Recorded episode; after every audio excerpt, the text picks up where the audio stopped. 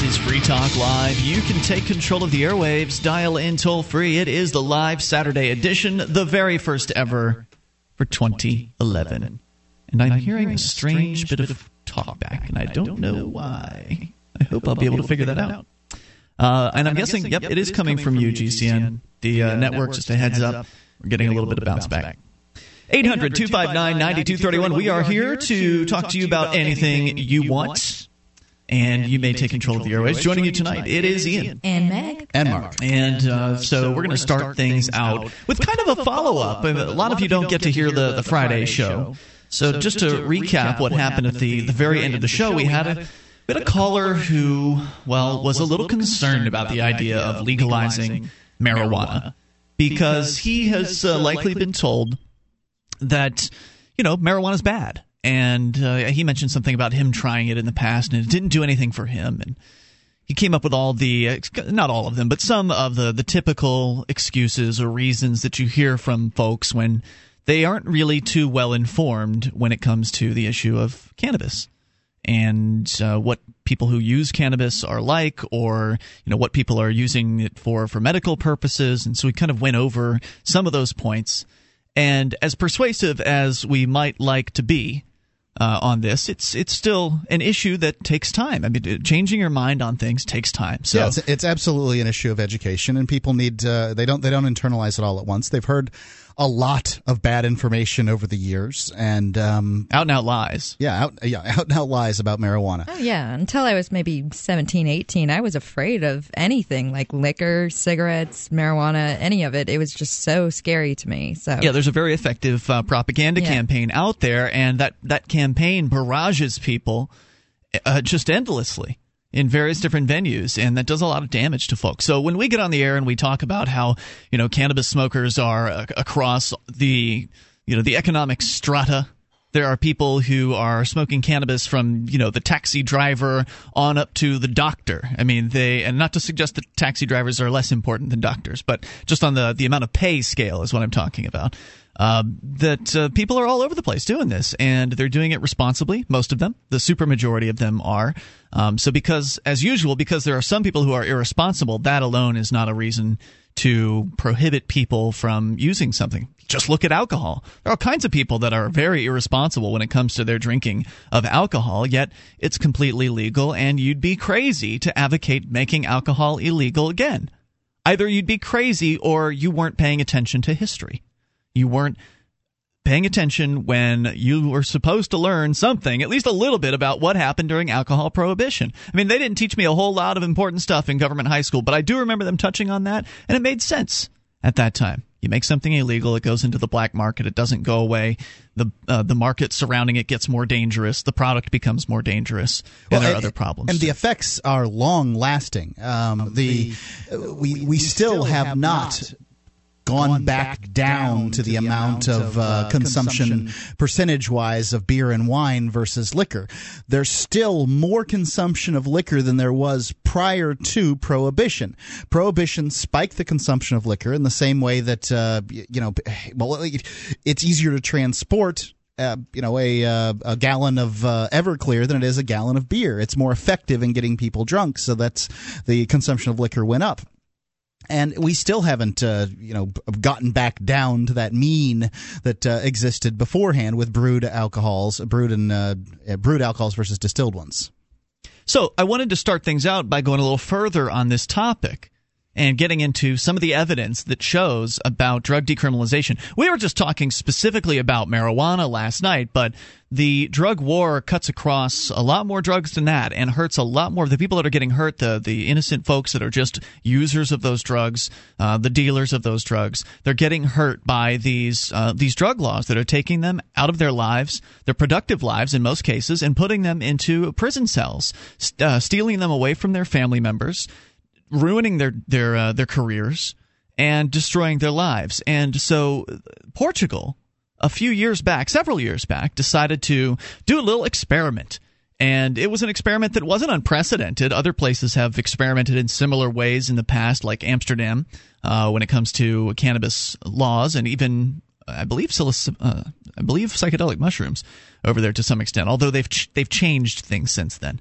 Uh, but nonetheless, the, Portugal actually apparently went and decriminalized everything, like small amounts of everything, whether we're talking about crack or marijuana they've it's it's across yeah, the board. It'd be like if you were caught with heroin, it'd be the equivalent of getting a parking ticket or something like that. It was just administrative for all drugs across the board. Pretty much. Yeah, and we'd seen some initial, I guess, res, uh, results from that. And now there's more. Mark, and you're going to share yeah. some of that with us. So this is from Scientific American. In the, in the face, face, of uh, growing numbers of deaths and cases of HIV linked to drug abuse, the Portuguese government in 2001, so we're talking almost 10 years now, tried a new tack to get a handle on the problem. It decriminalized the use of possession of heroin, cocaine, marijuana, LSD, and other illicit street drugs, pretty much everything. The theory focusing on treatment and prevention instead of jailing users would decrease the number of deaths and infections. Five years later, the number of deaths from street drug overdoses dropped from around 400 to 290. That's that's a significant it's drop. a significant drop. Um, the, the still, people are still killing themselves with heroin and speedballs and all that good stuff. Yeah. And you know what, kids? Heroin and cocaine and injecting that stuff, it'll kill you. No so. Um, I mean, no, no doubt that people are still managing to kill themselves off, but fewer of them are. And I would suspect one of the reasons is they know what the dosage. There's a, uh, you know, it's it's easier to get a good dosage. Uh, that knowing good dosage, I mean, knowing that you knowing what you're getting and that you're not getting uh, the uh, you know crap bathtub bathtub gin. well, there's there's that, and then there's also an aspect that really affects. I think really affects people who are using things like meth or or crack and that is that these are, are individuals who are prone to paranoia and specifically prone to a certain brand of paranoia. Yeah, very specific paranoia, like video cameras behind picture frames and stuff like that. These people all have the same exact visualizations. It's well, creepy. And what is somebody who's who's really paranoid like that, who's using a drug that if they believe it's illegal, what is somebody like that going to think about getting help?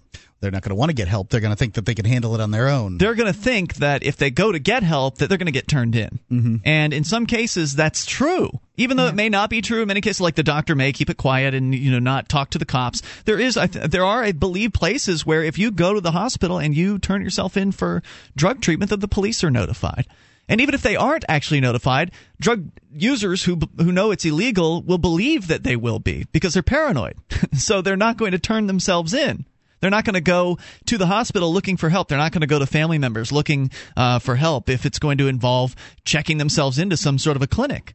And so, if you take away that aspect, if you take away that illegality, and now it's completely legal to have this, uh, you know, the crack rock or whatever, whatever it is you're hooked on, it's completely legal. You know that you can walk into a clinic somewhere and say, "I'm ready to stop. Can you help me?" And and you wouldn't have to be concerned about being put in a cage against your will at that point. I, I think that alone accounts for a significant amount of people being able to go find help because they're not afraid to anymore. You know, and, and I agree with you, and I want people to get help. I, I however, have this uh, this streak in me that's kind, kind of like, well, you know, uh, actions have consequences, and if you do uh, speedballs, that uh, at some point or another, those speedballs are going to kill you. And it doesn't make me feel really terrible that that happens. I don't want people to have uh, negative outcomes, but I do know that when you do actions that have negative outcomes, it's pretty likely that's going to happen, and I'm not going to spend a lot of emotional energy on getting all worked up. However, there's another important aspect that uh, has been um, that's been affected here that cases uh, the cases of L, uh, excuse me HIV having to do with uh, dirty needles um, injected through heroin, cocaine, other illegal substances. It's a big way HIV is spread. Yes, and remember this. This means that this could trickle on down to you and your loved ones. This isn't just some drug drug user killing themselves with a speedball. This is, you know, it's an infection, and then it affects uh, infects other people, who infects other infects other people, and, and things like that.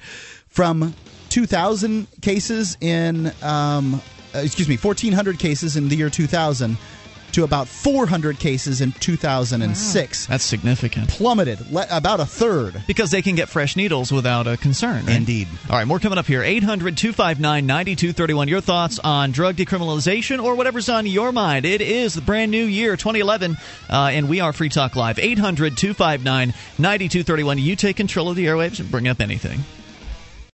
How does a cruise to Bermuda sound? How about a cruise to Bermuda with Stefan Molyneux, Wes Bertrand of Complete Liberty, and me? This cruise isn't just a convention on the water, it's an unconference where the event is what you make of it. The boat has an ice skating rink, rock climbing wall, miniature golf, and much more. The ship leaves Bayonne, New Jersey in November 2011. But you need to reserve your berth now. They're as low as $535 double occupancy. Go to cruise.freetalklive.com. Do it today. cruise.freetalklive.com.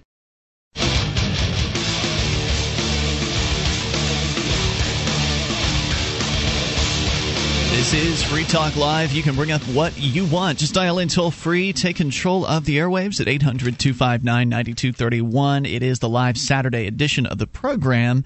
And joining you in the studio tonight, it's Ian. And Meg. And Mark. Uh, don't forget, you can join us on our website at freetalklive.com. We got a mobile site, so if you've got a smartphone, you can just punch up m.freetalklive.com. Get quick access to our streams as well as the podcast and more. Go to m.freetalklive.com.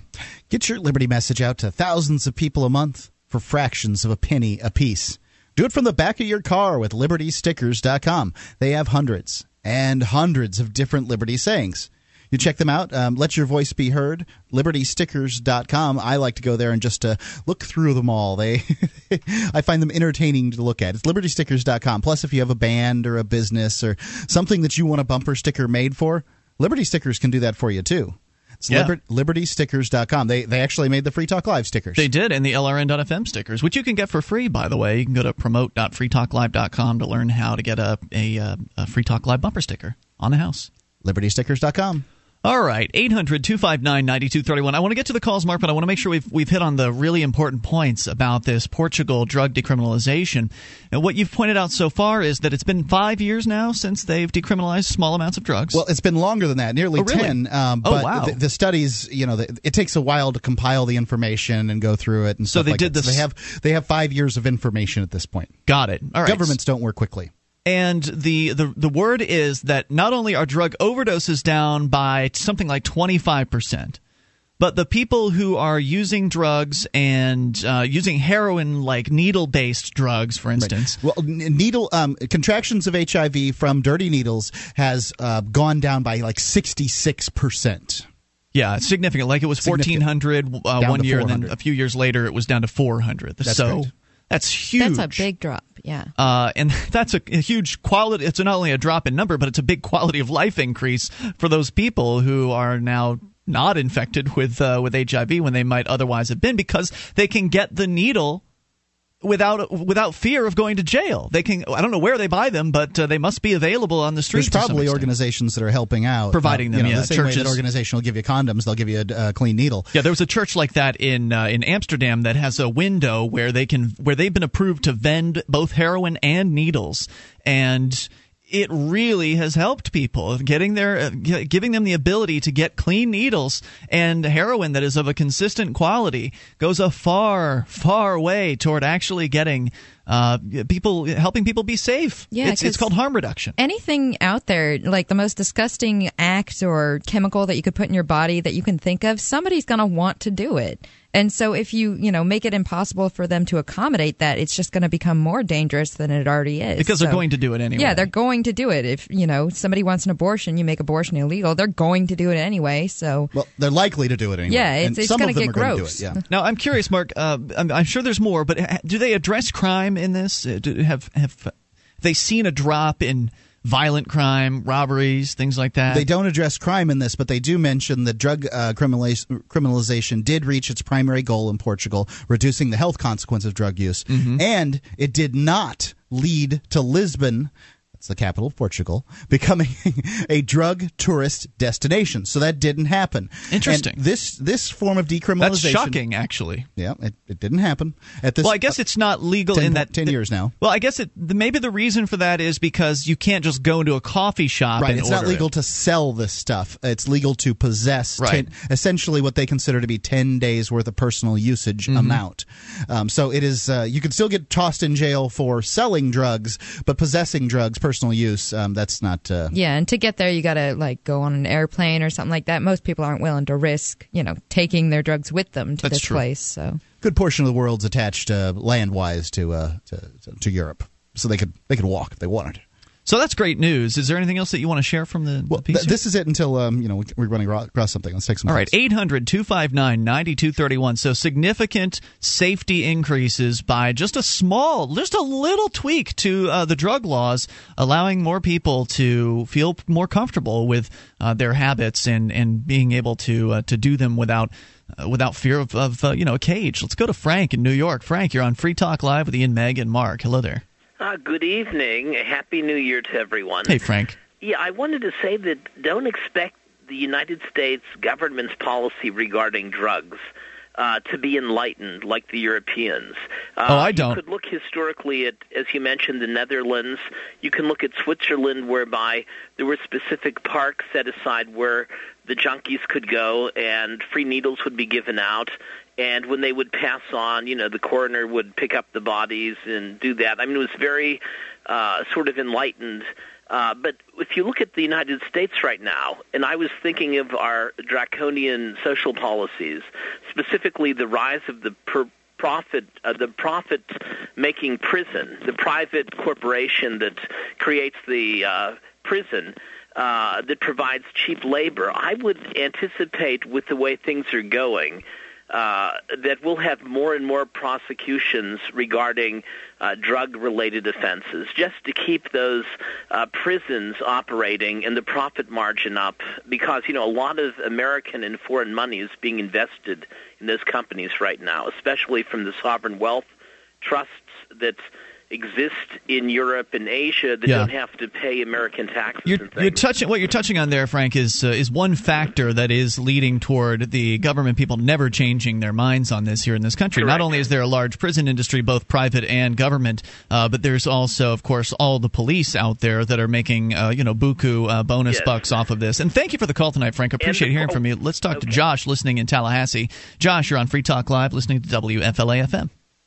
Uh, hi. Hey, Sorry Josh. about that. I uh, dropped the call a moment ago, but uh, I was going to touch on a couple points here. Uh, Go ahead. First of all, that you know, cannabis not addictive at all. Uh, it's really just it's more like any other drug out there that really doesn't have too much of an addiction. You know, uh, trait to it, kind of like caffeine. True. The, Uh, well, actually- caffeine is caffeine's uh, uh, um, yeah. uh, is more addictive than than marijuana. But Yeah, you know that's- that's now what I was gonna say. people will take umbrage with this, and I like to to, to sort of uh, you know specify if you were to uh, you know eat ice cream every evening Mm. at nine thirty p.m.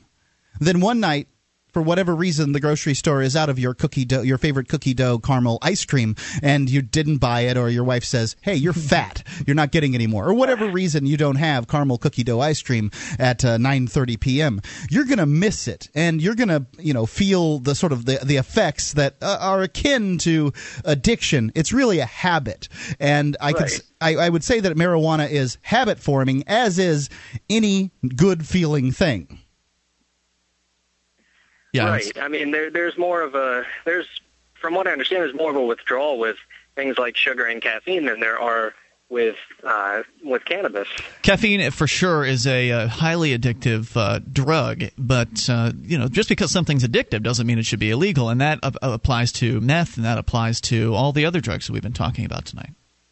Right, and the other point I was going to make, and I've been an advocate of this for quite some time. I wish I lived in California, but um, is that I mean, if you have an addict, uh, let's say a person has an addictive personality, and it's caused them to feel as though they need cannabis. Well, if you find them with it, I mean, or as a better example, somebody who might need a bit, you know, actually need to uh, uh, actually go through rehab. Um, Tell you what, we'll let you make your point here in a moment. You're welcome to hang on. 800 259 9231. You can take control, bring up anything. 800 259 9231. Your thoughts on drug decriminalization or whatever you want. Free Talk Live. Spark imaginations and free minds with an enjoyable graphic novel or webcomic from BigHeadPress.com. This holiday season provides a great opportunity to share a vision of freedom and how we'll get there. Inspirational and beautifully illustrated publications from BigHeadPress.com are great tools for sharing the freedom message with thoughtful stories that are extremely entertaining and a pleasure to read. You'll be awed by the illustrations while you cheer for the heroes and boo the villains. Check out BigHeadPress.com and sample their work online before you buy. BigHeadPress.com.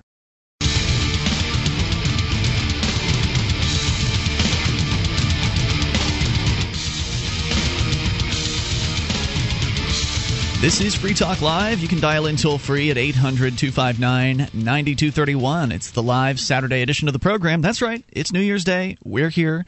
Those other talk show hosts want to take time off for their weekend and their family. And, well, you know what? You're our, our radio family. And uh, we're here to. We did Christmas last week. I mean, Dang right. Uh, so, uh, 800 259 9231. We are here to take your calls about anything, though drug decriminalization is the topic at hand because Portugal has had an incredibly positive experience with their experiment in drug decriminalization. We're going to come back here and continue that discussion here in a moment, but want to make sure you know about the bulletin board system over at bbs.freetalklive.com, wherein you can get involved and interact with other Free Talk Live listeners. That's bbs.freetalklive.com. And if you listen to talk radio, you've heard pitches to buy gold uh, these days, and um, whether it's as a hedge against inflation, investment, barter currency in case the big one comes. Um, well, you know, when I was looking at buying gold years back, I found it uh, I found it to be confusing all the uh, the uh, the choices out there. So I decided to make it easy for my listeners. Go to gold.freetalklive.com. We've teamed up with Midas Resources. I think you'll find the best rates there. But please, I've picked coins that you can easily compare to other uh, places. These are common coins just intended to get gold and silver into your hands. Please go there. Comparison shop with the other places. It's gold.freetalklive.com. All right, so uh, we're talking about this study from Portugal that has taken a look at five years worth of data and discovered, well, what we could have predicted that drug use is now safer. There are fewer people that are actually having overdose, uh, overdoses as a result of drug decriminalization across the board. We're not just talking about cannabis. We're not talking about marijuana. We're talking about everything.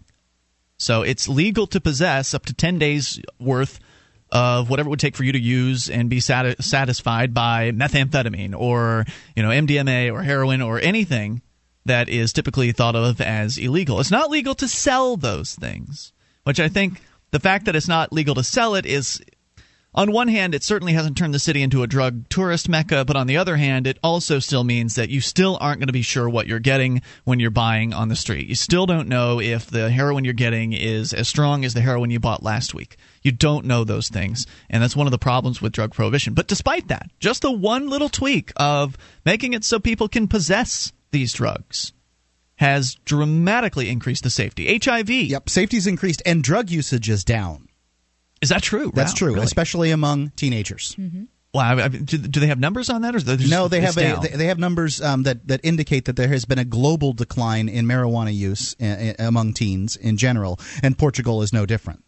It's very interesting. So we're going to continue with your thoughts. So the idea that legalizing drugs will make it so our teenagers do nothing but sit around, smoke pot, and shoot heroin is once again proven to be a false uh, statement. Yeah, the negative the, uh, the the Netherlands in their experiment with marijuana decrim also found that years ago that after a short spike, after a quick uptick after the legalization, they found that the usage levels with teens dropped um, significantly. It's low. Fewer teens in the Netherlands smoke pot than they do in the United States. And But what are we there. teaching our kids, Ian? Let's go to the phones and go back to Josh. Josh, you were trying to to get a point out there before we had to hit the break. Uh, so go ahead with your thoughts. Uh, well, I'm going to change my point, but I'll keep it short because I know that you have to get to other calls. But um, uh, basically, it's how uh, government will create a statistic, uh, to fabricate a statistic to keep something illegal. If you get caught with cannabis, um, they say that cannabis is what the most teens are in rehab for. Uh, than any other drug. Well, this is true only because when you get caught with it and you're, you know, underage, the judge gives you two options. You can go to juvie or you can go to rehab. Yeah. Now, I know kids aren't, you know, as educated as their adults sometimes, but what kind of kid chooses juvie over rehab? Well, uh, They'll- they'll people, choose the people in general always make, uh, you know, ge- generally will make the best choices for themselves when given uh, an incentive like that. So, so they'll choose the rehab because you know they don't want to go to, uh, you know, juvie or prison where you know once they come out they've gone through so much. Now they're saying, okay, where's the hard stuff? Good point. Thank you, Josh, for the call. Appreciate hearing from you at 800 259 9231. Let's go to Brad, listening in, I believe, Indiana to WGBF. Hello, Brad. Hey, how are you doing? Hey, what's on your mind tonight? Yeah, so kind of in lines with what you're talking about, but kind of far, pretty far off. It, you know, most of the cities are outlawing even cigarette smoke in the restaurants. But it, I mean, the very politicians that are for the free market system won't allow you know restaurants to allow smoke. And if you don't like this, go to a restaurant that has smoke, you can patronize another restaurant. And it's just you know it seems like they're tightening the noose more and more on that and dictating more and more in a free country. Yeah, they sure are making it more difficult for for cigarette smokers to uh, to exist and anybody that would support restrictions on smoking in businesses, uh, you know, arbitrarily described or decided upon by the government, is certainly cannot call themselves pro free market. And I don't even smoke, and I mean, I don't even. I mean, it doesn't bother me. It does my wife, so we tend to avoid places that do. But then again, I mean, they don't have a problem with taxing the bejesus out of you know cigarettes, but then at the same token, they don't want to let anybody smoke anywhere in a free market in restaurants where the you know the owners choose whether they allow smoking or not. Yeah. But on the ticket note, I, just real quick on on the legalization of all the other drugs that are illegal. I mean, ultimately, you know, if, if they do have bad side effects, the way I look at it, it'll cost society a lot less in the long run. If a lot of people die younger and they don't have to pay for them as old people in nursing homes for 20 years. It's certainly a cynical and jaded way to look at it, but uh, I, I don't think it's uh, It's where I started, but in fact, the the, the, the numbers, uh, you know, speak differently. Well, you know what I mean. Some I know the what you mean. I absolutely, I have the same feeling. If you if you're going to take Crystal Drano and shoot it into your veins, don't expect me to come and throw myself on the casket. I guess that's sort of survival of the fittest. Yeah. I mean, Yeah. Smart ones out there aren't going right? to be doing that. the so- monkeys that ate the poison berries, they're not here anymore. Yeah. And that's okay. You you can try. Go ahead. I'm sorry, I talked over you there. Go ahead. I, I was just going to say thanks for uh, taking my call. That's, that's two comments I want to make. No Appreciate problem, it. sir. Thank you for listening. Appreciate you being out there at 800 259 9231. You can take control of the airwaves. Bob is in New York listening to WTNY in Watertown. Hey, Bob. Hello? Hey, Bob, what's on your mind tonight? Yeah. In 1995, the California efficiency race was won by a 2,500 pound car. That's an average sized car today. That got 88 miles to the gallon just on gasoline alone. 55 years ago, Ford had a car, 3,108 pounds. That was their car they sold. And it they made one get 70 miles to the gallon and it would not have cost any more to manufacture this car than any other car that they sold. I'm just wondering why the uh, efficiency requirements are so low.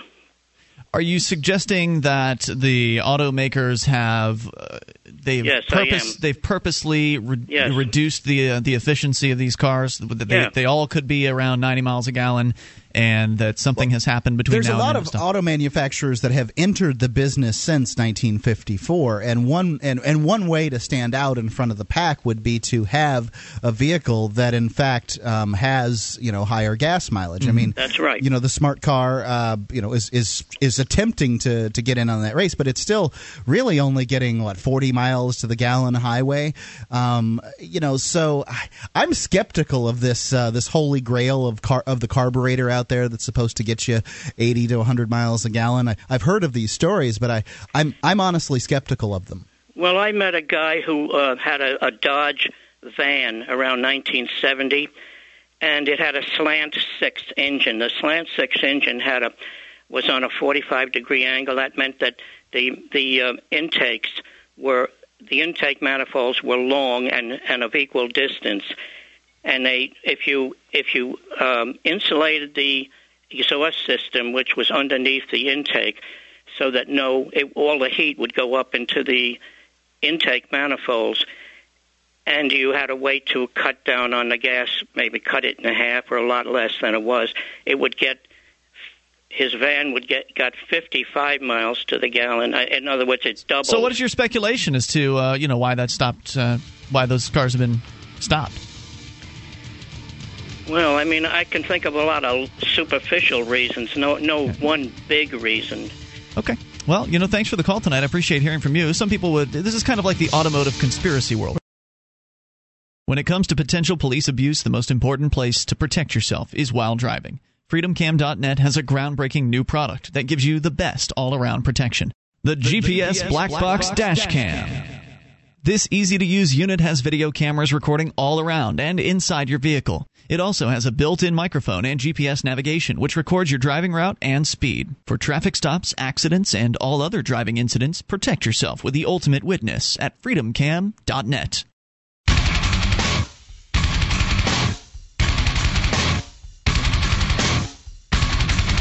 This is Free Talk Live. You can take control of the airwaves and dial in toll free at 800 259 9231. That number is brought to you by SACL CAI 1 800 259 9231. And joining you tonight, it's Ian. And Meg. And Mark. Don't forget, you can join us on our website at freetalklive.com. You can watch and listen to the show and interact as well. Our chat room is built into the same page as the webcam. And to view that and to interact, you can go to cam.freetalklive.com. That's cam.freetalklive.com. Of course, it's completely free, and thanks to memory dealers. Right, because nothing's really free. Somebody's got to pay for it. MemoryDealers.com does.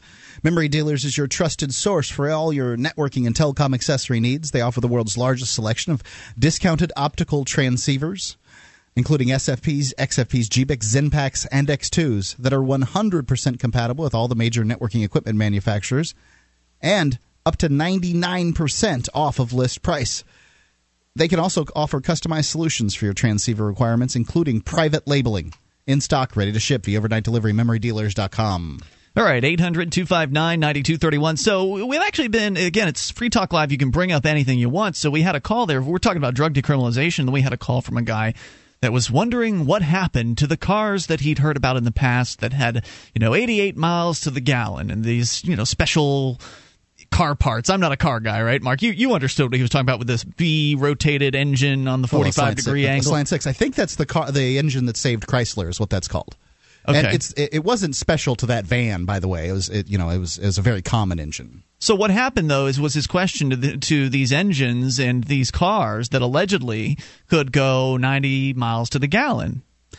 Um, well, cars have gotten more fuel efficient over time, and if there's a conspiracy to keep cars from being fuel efficient, it's failing. Um, uh, you know, there's there there have been stories and and some people that I really trust have told me these stories about uh, this these this magic carburetor that gets 100 miles to the gallon. But then the or Men the in battery, Black. or the battery that will charge itself overnight, Or and the all water these- powered car. What's that? The water power car. yeah, That's the water one I hear power- a lot. Yeah, yeah, that's that's a new one. Um, and you know all these things, and I just have to say that they probably exist in the world of conspiracy theory. Because the internet is so large and so vast that somebody would just put the plans, the schematics for this thing up, and then everybody would have it. Well, usually, right. Usually, the stories about the Men in Black showing up at the inventor's laboratory and offering him a deal he can't refuse. and if he doesn't, he disappears. right, that's the deal you can't He's refuse. drug out to the uh, Slant Six v, Dodge van. Right, or they'll kill his kids or something like that. So the stories always happen in the past. And while it could have been plausible in 1980, it's just not plausible today. Uh, if those ideas exist, then it would totally make sense for somebody to go open source with it and put it online, like a WikiLeak. You know, essentially, look, here's how you can make an engine that will get 100 miles to the gallon. Boom, poof, there it is. It's out there. A thousand people have downloaded it. There's no, once that uh, cat is out of the bag, you cannot put it back in.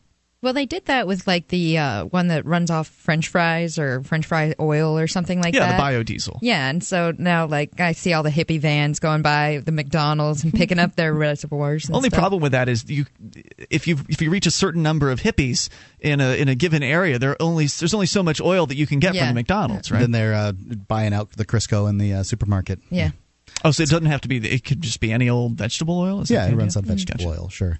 Um, it's just that vegetable oil is comparative to gasoline. I don't know. I mean, I haven't priced this stuff out of the grocery store, but I, I imagine it's uh, you know not that it's not that cheap once you actually have to go buy brand new vegetable oil. Yeah. So, uh, so yeah, once somebody comes up with a brilliant idea, there's no reason why it should be able to be shut down today. So, if those ideas are still viable, then certainly some people must know about them, and so put them online, let people know, and let's uh, let's see who can. Maybe they could create an, an automotive X Prize or something like that, kind of like they did with the the space. Space X Prize program. Anyway, 800 259 9231. Let's continue. You can bring up whatever you want, and we'll talk to Steve listening to WGBF in Indiana. Hello, Steve. Steve in Indiana. You're right. Hey, what's on your mind tonight? Well, you, I, I, I was listening. I, I work as a deputy sheriff, and I was listening to your comment. You said something about uh, police making buku money off of drug arrests. Yeah, police or, departments, I think, is probably the, the proper way to say it. Um, well, some cops are taking cash, and they're making pretty good money off of that. Oh, yeah. Well, I, I you know, there again, that's that's highly offensive to me and members of my of my brother. And that's highly law. offensive. You consider people that are other people that wear badges to be your brothers? Uh, yeah, I do. Well, yeah, and that just goes to show that it's an us against them situation. Because, Not really. Yeah. You, you know what? If you'll let me talk, what yeah, I was, go right what, all I was also going to say was there's there's a lot of law enforcement officials that would probably agree with you about cannabis in general. You know, legalizing it because you know, for instance, when I talk about when I talk about drug and addiction, what I'm really talking about is uh, you know the the serious effects of methamphetamine on our community and things of that nature. Where cannabis could very easily be legalized, sure, sold sure. at liquor stores, you know, and and and I've always told told other people as well that that you know I've never really had to fight a, a pothead, Yep, nope, but I've true. had to fight a lot of drunks. And you know, and and when you look at damage to the community and a whole, alcohol by and far is is far more of a problem, you know, across the board than any other of those drugs that you talk about. Sure, and and you're absolutely right about all that, Steve. And I appreciate the uh, you know I appreciate your uh, your candor here tonight because I agree with you. There are a lot of cops that get it and they understand that uh, the war on well, drugs like is for a bad instance, thing. For instance, on I, I can't I, I don't typically make small marijuana arrests. Uh, A lot of officers that. I work with, and I work with a very highly reputable department, which is one of the reasons why I take offense to some of the attitudes that you may have. But, but regarding law enforcement in general, but however, that being said, generally when I make a, a small pot uh, uh, interdiction, when I pull somebody over, teenagers and the like, I usually ask them if they want a ticket for paraphernalia and then dump the pot, you know, or do they want to go to jail? And amazingly, uh, the youth uh, that I pull over on these stops generally will say they'd rather have a ticket. Yes, You know, I imagine they would. paraphernalia. Exactly. But but my point is saying, you know, I just wish uh, my wish is that more people would get involved in their community in terms of actually seeing what law enforcement officers have to deal with regarding this. You know, when you go to a house to just serve somebody a court summons and you knock on the door and you find that the the female parent, if you want to call her that, is passed out on the couch from methamphetamine and you're looking into a kitchen filled with roaches and filth and you see a two-year-old kid standing in front of you with feces running down his legs because he hadn't had his diaper changed for four weeks, then you start to see the effects of some of these narcotics on our community. Yeah, And there's no doubt about it. make- Look, it's not So, intended to. I'm The, just the- saying- the- Steve, the I'm things that we say here, I get. Would, I, okay, I'm just saying if I, I just wish more people would do a ride along. Steve, I've done ride-alongs with uh, ride-along with the cops before, and I get where you're coming from. Drug use and drug abuse, more specifically, is a tragic occurrence. Uh, in many cases, Right. it destroys people's lives. What I'm trying to uh, to say here, and what we're saying uh, t- tonight, and we're showing you with the information from Portugal and their drug, drug decriminalization, what Right. they've done over there, is to tell you that.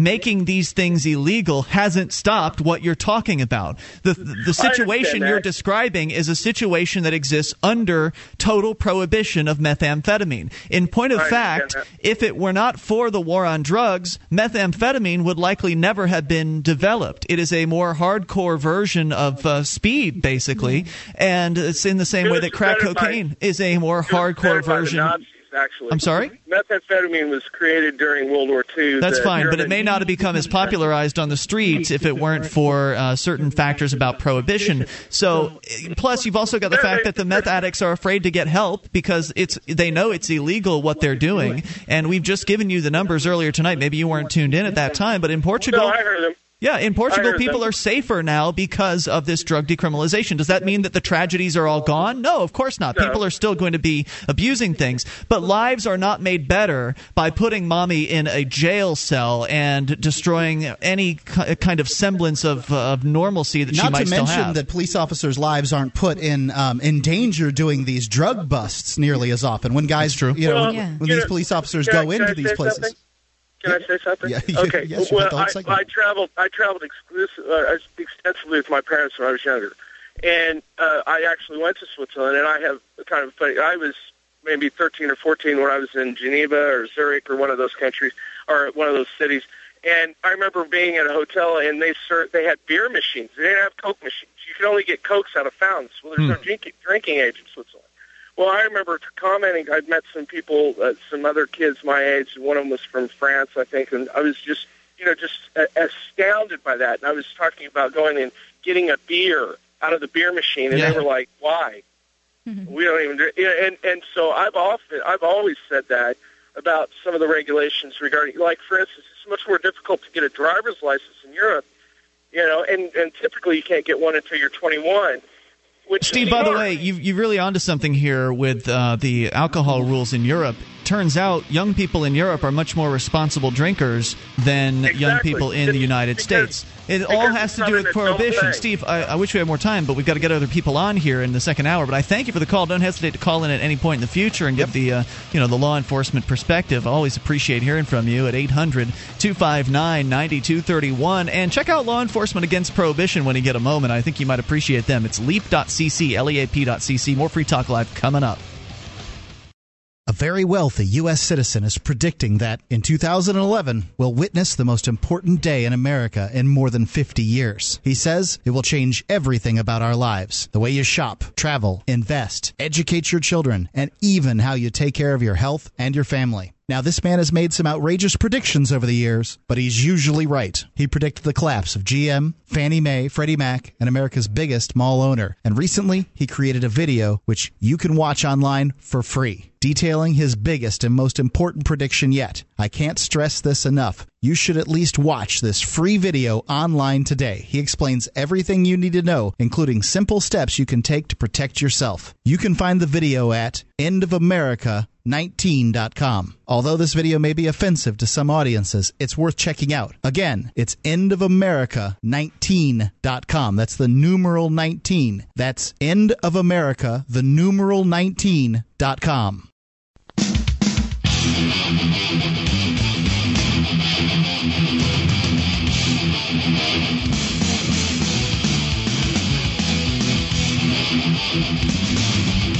This is Free Talk Live. We're launching into the second hour of the live Saturday edition of the program. That's right, it's New Year's Day. We are here to take your phone calls about anything, and joining you tonight, it's Ian. And Meg. And Mark. By the way, uh, you can dial in toll free, 800 259 9231, and you can take control of the airwaves. Drug decriminalization has been the majority of the topic, uh, the topics we've been discussing so far tonight, but that doesn't mean you can't change the topic and, and bring up anything at 800 259 9231. Excited to be uh, kicking off a new year and a new decade here uh, tonight. This is great. It's glad we could be here with you, and always uh, happy to talk to you about anything. So don't forget, you can also join us on our website at freetalklive.com. Those other talk show hosts in the business want to charge you for their sites.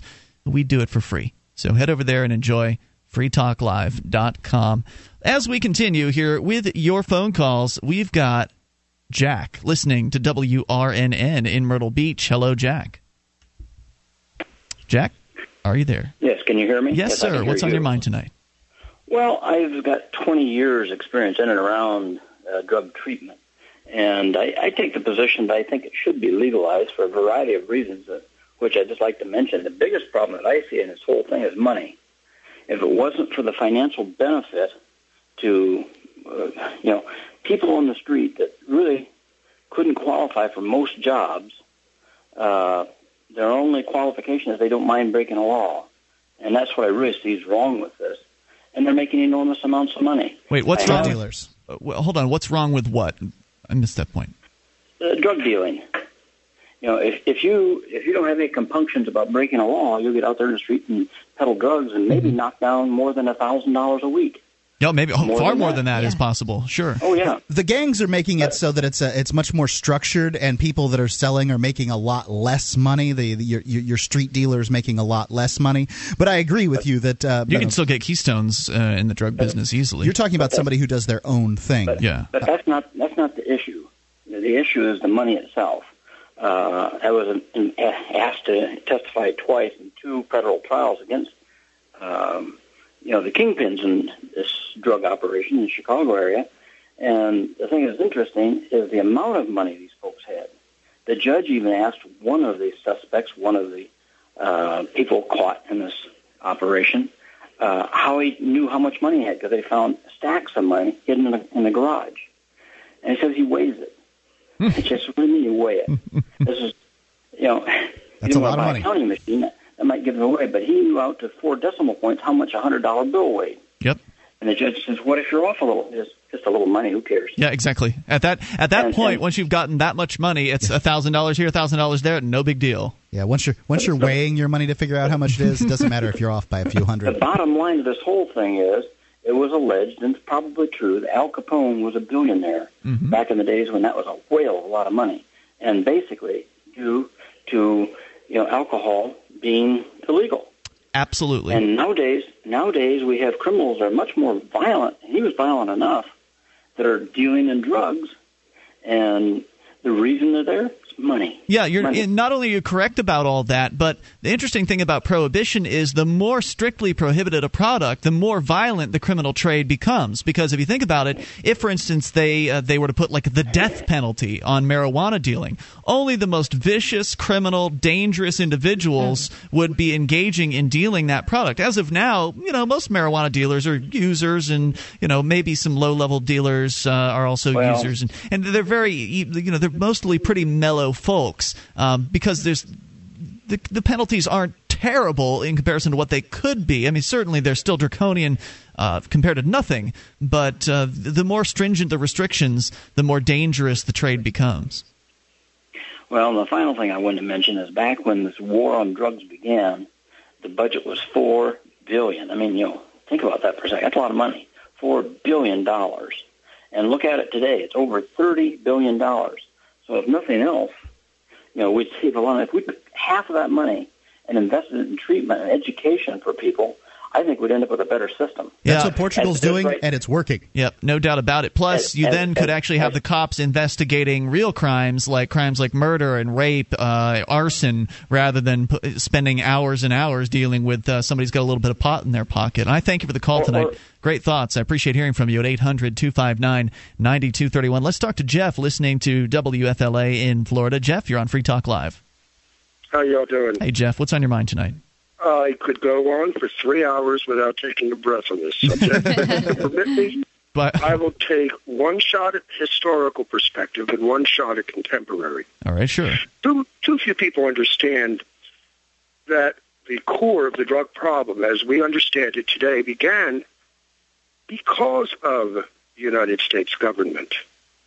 Our first group of hardcore addicts were morphine addicts. And they were a byproduct of battlefield surgery.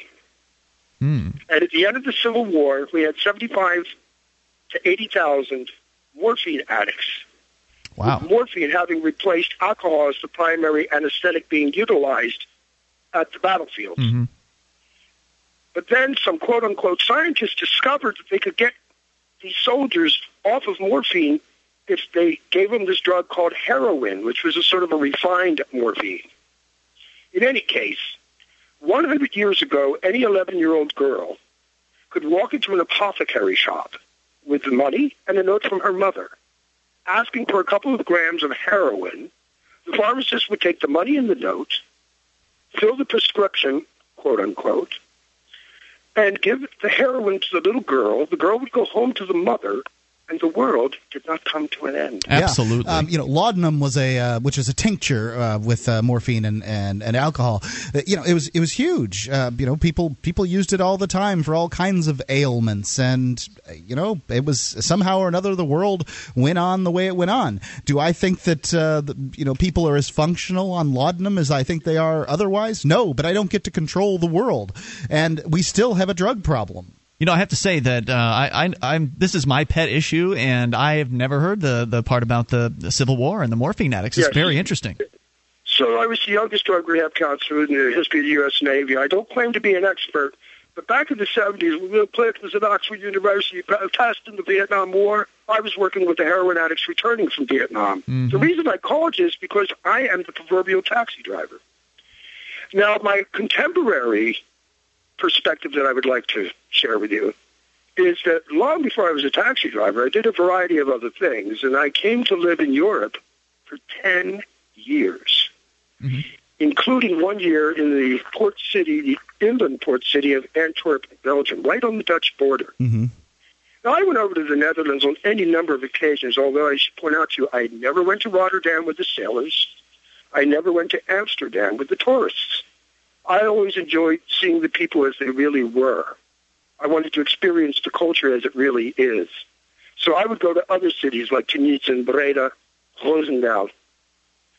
And and say I went up there maybe 40 times, and in 40 different visits, never did anyone ever come to me and say to me, hey, man, you tight?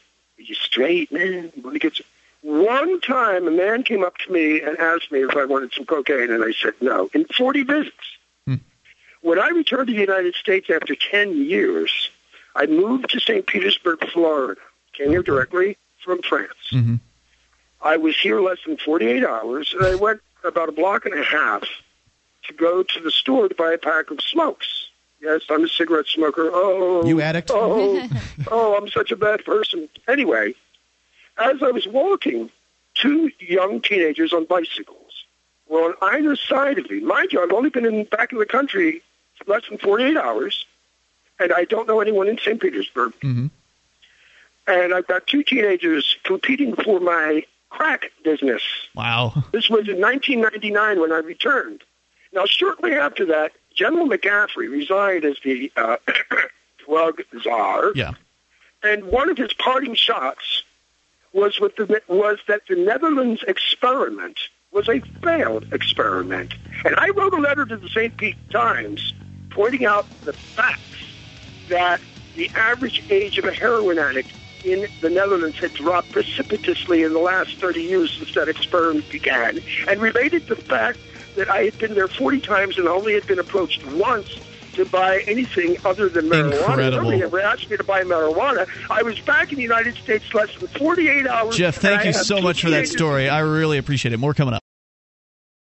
Have you been thinking about starting a website? I'm going to tell you about a great offer from HostGator. HostGator is a worldwide leader for web hosting, and they make it easy to get your own .com domain name. You create your very own website with their free site builder tools and templates. Sign up at hostgator.freetalklive.com to receive your first month completely free. Whether you want a personal blog or a complete e-commerce business website, let the experts at hostgator.freetalklive.com host you.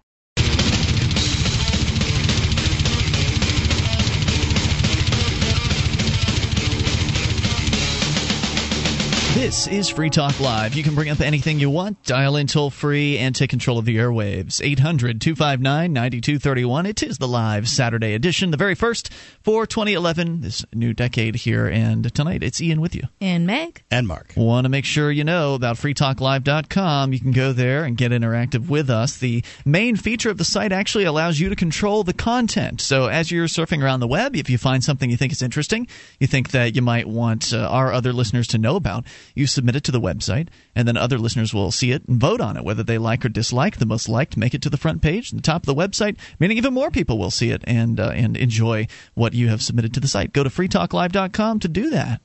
Intern for Liberty. Make a difference, get experience, and get paid. The Institute for Humane Studies is seeking undergraduate, graduate, and recent graduates for the its summer internship program. They have internships in all types of journalism and in public policy. The internship includes a, a generous stipend, housing assistance, career workshops, and training throughout the summer. Visit libertarianinternships.com for more information sign up to receive updates and reminders. It's libertarianinternships.com. All right, so we are continuing here. Of course, we'll take your calls about anything you want. 800 259 9231. If you've got anything you want to share on the topic of drug decriminalization, that's been the majority of the topics here that we've heard of tonight. Uh, certainly, uh, you know, it's, it's, it's always so difficult to get the drug warriors to turn out. Like the real they don't art- have to. Um, Yeah. They the reason the drug warriors don't have to uh, you know to call is because they're the status quo. They already have what they want, which is a um, you know a, a prison industrial complex Yeah. centered around the incarceration of peaceful pe- people have not harmed anyone being thrown in prison for uh, you know doing consensual acts amongst adults. By the way, it wasn't my intention to offend uh, the police. We had a cop call earlier tonight who I think had a lot of good things to say about drug decriminalization, and he was very understanding towards the idea of decriminalizing marijuana at the very least, and and on the other topic, I would say of large, the wider topic of other drugs, I would say he was he's certainly open minded. He got prohibition. He understood that prohibition created some serious uh, unintended negative consequences when it came to alcohol, and he didn't seem to have a lot of, uh, um, you know, he seemed to have a lot of cognitive dissonance around the idea that uh, police and police departments can be and are corrupt, corrupt. in this Yeah. country. I'm not saying that every cop and every police No. department are corrupt, but when you have a person and an organization that have a monopoly privilege on the use of force and they are corrupt, power corrupting. I mean, power actually does corrupt. Well, plus- There's science behind it. The laws that they're upholding are corrupt. I Uh, mean, indeed. the And- way they treat people is corrupt, and But- so it's inhumane. yeah, it's definitely So the laws, let's call it inhumane for a second. Um, and the, the laws are inhumane, but you can, uh, you know, conduct them in a, a better and a worse way. You can enforce those laws in a better and a worse way. And w- what he was saying, it sounds like he's one of the good ones. He's one of the better ones. I mean, he's still giving out tickets uh, to kids for paraphernalia rather than just letting them go, and that's still creating a record that's still forcing them to I don't think to. a ticket does. yeah, that's an arrest. Getting Well- ticketed for something is an arrest just without the without the handcuffs and the trip to the police station. You don't have to report it when you, uh, you know, you're going for a job, and I think that's where most people Is that deal right? with it. I, Okay, I don't know, Mark. I, I don't know what you have to report and what you don't have to report when it comes to going to a job. Uh, but nonetheless, uh, again, he seemed like he was at least open minded on the subject, and, and that's a good thing. So I appreciate that. But yeah, by suggesting that uh, some cops are benefiting by being able to take the, the cash from drug dealers, I mean, that's a true statement. happens every every day in this country. Yeah, maybe Steve, uh, the cop, wants to believe that everybody in his department is squeaky clean, but I am I sorry. think he knows better. I mean, I don't think that's better. true. I don't think that's true. Uh, and you know, maybe that's one of the better departments that he works for. I mean, certainly some are better than others. Some are going to have more corruption than others. But we've talked to cops in the past, and when they're some some cops have told us that that they believe that uh, everybody in their department was corrupt at some level or or, or another. And uh, I've known people personally who would make these claims. An old New York City uh, detective that I knew personally who made that statement that everyone he knew and they probably corrupt rise to the top every time. and time. that's what we've heard from uh, from multiple cops who've gotten out of the business, who are no longer they retired or they quit for some reason. They would make that statement that yes, there is corruption, and it's more likely that the people in the upper echelons of the bureaucracy are going to be corrupt in some cases than the There's guys only the one way levels. to get there, I'm sure. Like if you aren't willing to throw somebody else under the bus, somebody else will throw you under to get up there. So, let's continue here with your thoughts and talk to, I believe Ed is with us, listening to the TJ Network in Tennessee. Hello, Ed. Ed? How you gentlemen doing, and lady? Indeed, just fine. Good. Hey, and and thanks for taking my call because I called you last night. But, oh, not uh, a problem, Ed. Go ahead with your thoughts. Okay, uh, you know, uh, you know, they make you think, and National Geographic's got to think meth is the mo- the world's most dangerous drug. But let's put this in perspective. Meth was estimated to kill 900 people last year. It's estimated. It, this is from a RAND study, 400,000 users. Okay, when I I've told This is other radio the Rand Corporation or Iran? Yes, the RAND, yeah, they did a study on it. Gotcha. Anyway, so I'd say, hey, uh, tobacco kills a whole lot more people than meth, and they'd always reply back to me, you know, radio hosts and different people, and they'd say, yeah, but there's so many more tobacco users. So I've ran the numbers on it. Okay, good. There's estimated 400,000 users of meth. 900 of them died. Let's say a thousand. For every uh, 445 users of meth, there's one death. For tobacco, every 100 users, there's a death. Mm. You see what I'm saying?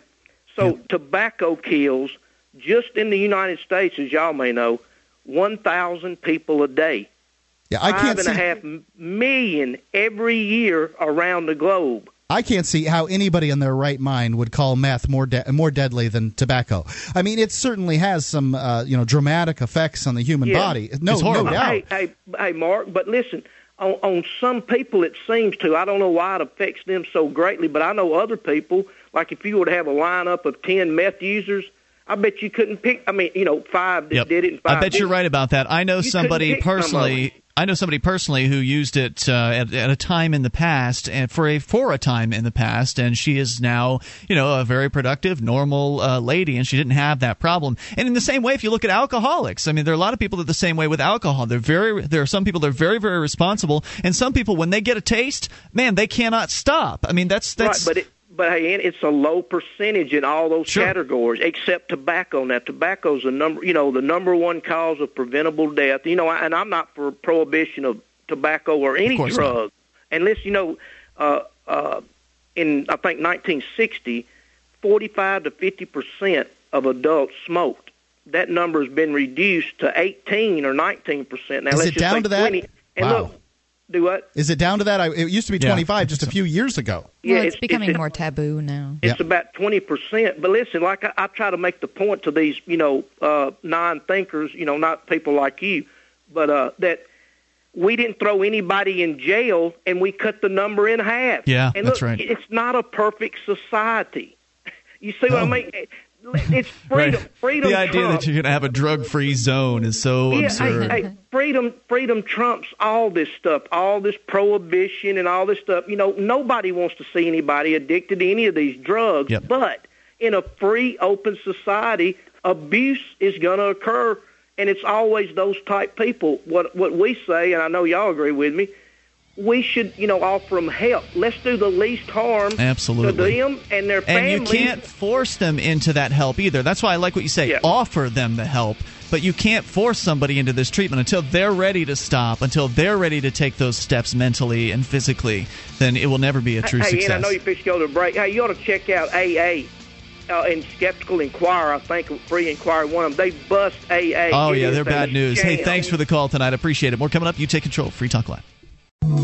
This Your Family Today tip is brought to you by Juicy Juice, 100% juice, providing a full serving of fruit in every four ounces. Visit us at juicyjuice.com.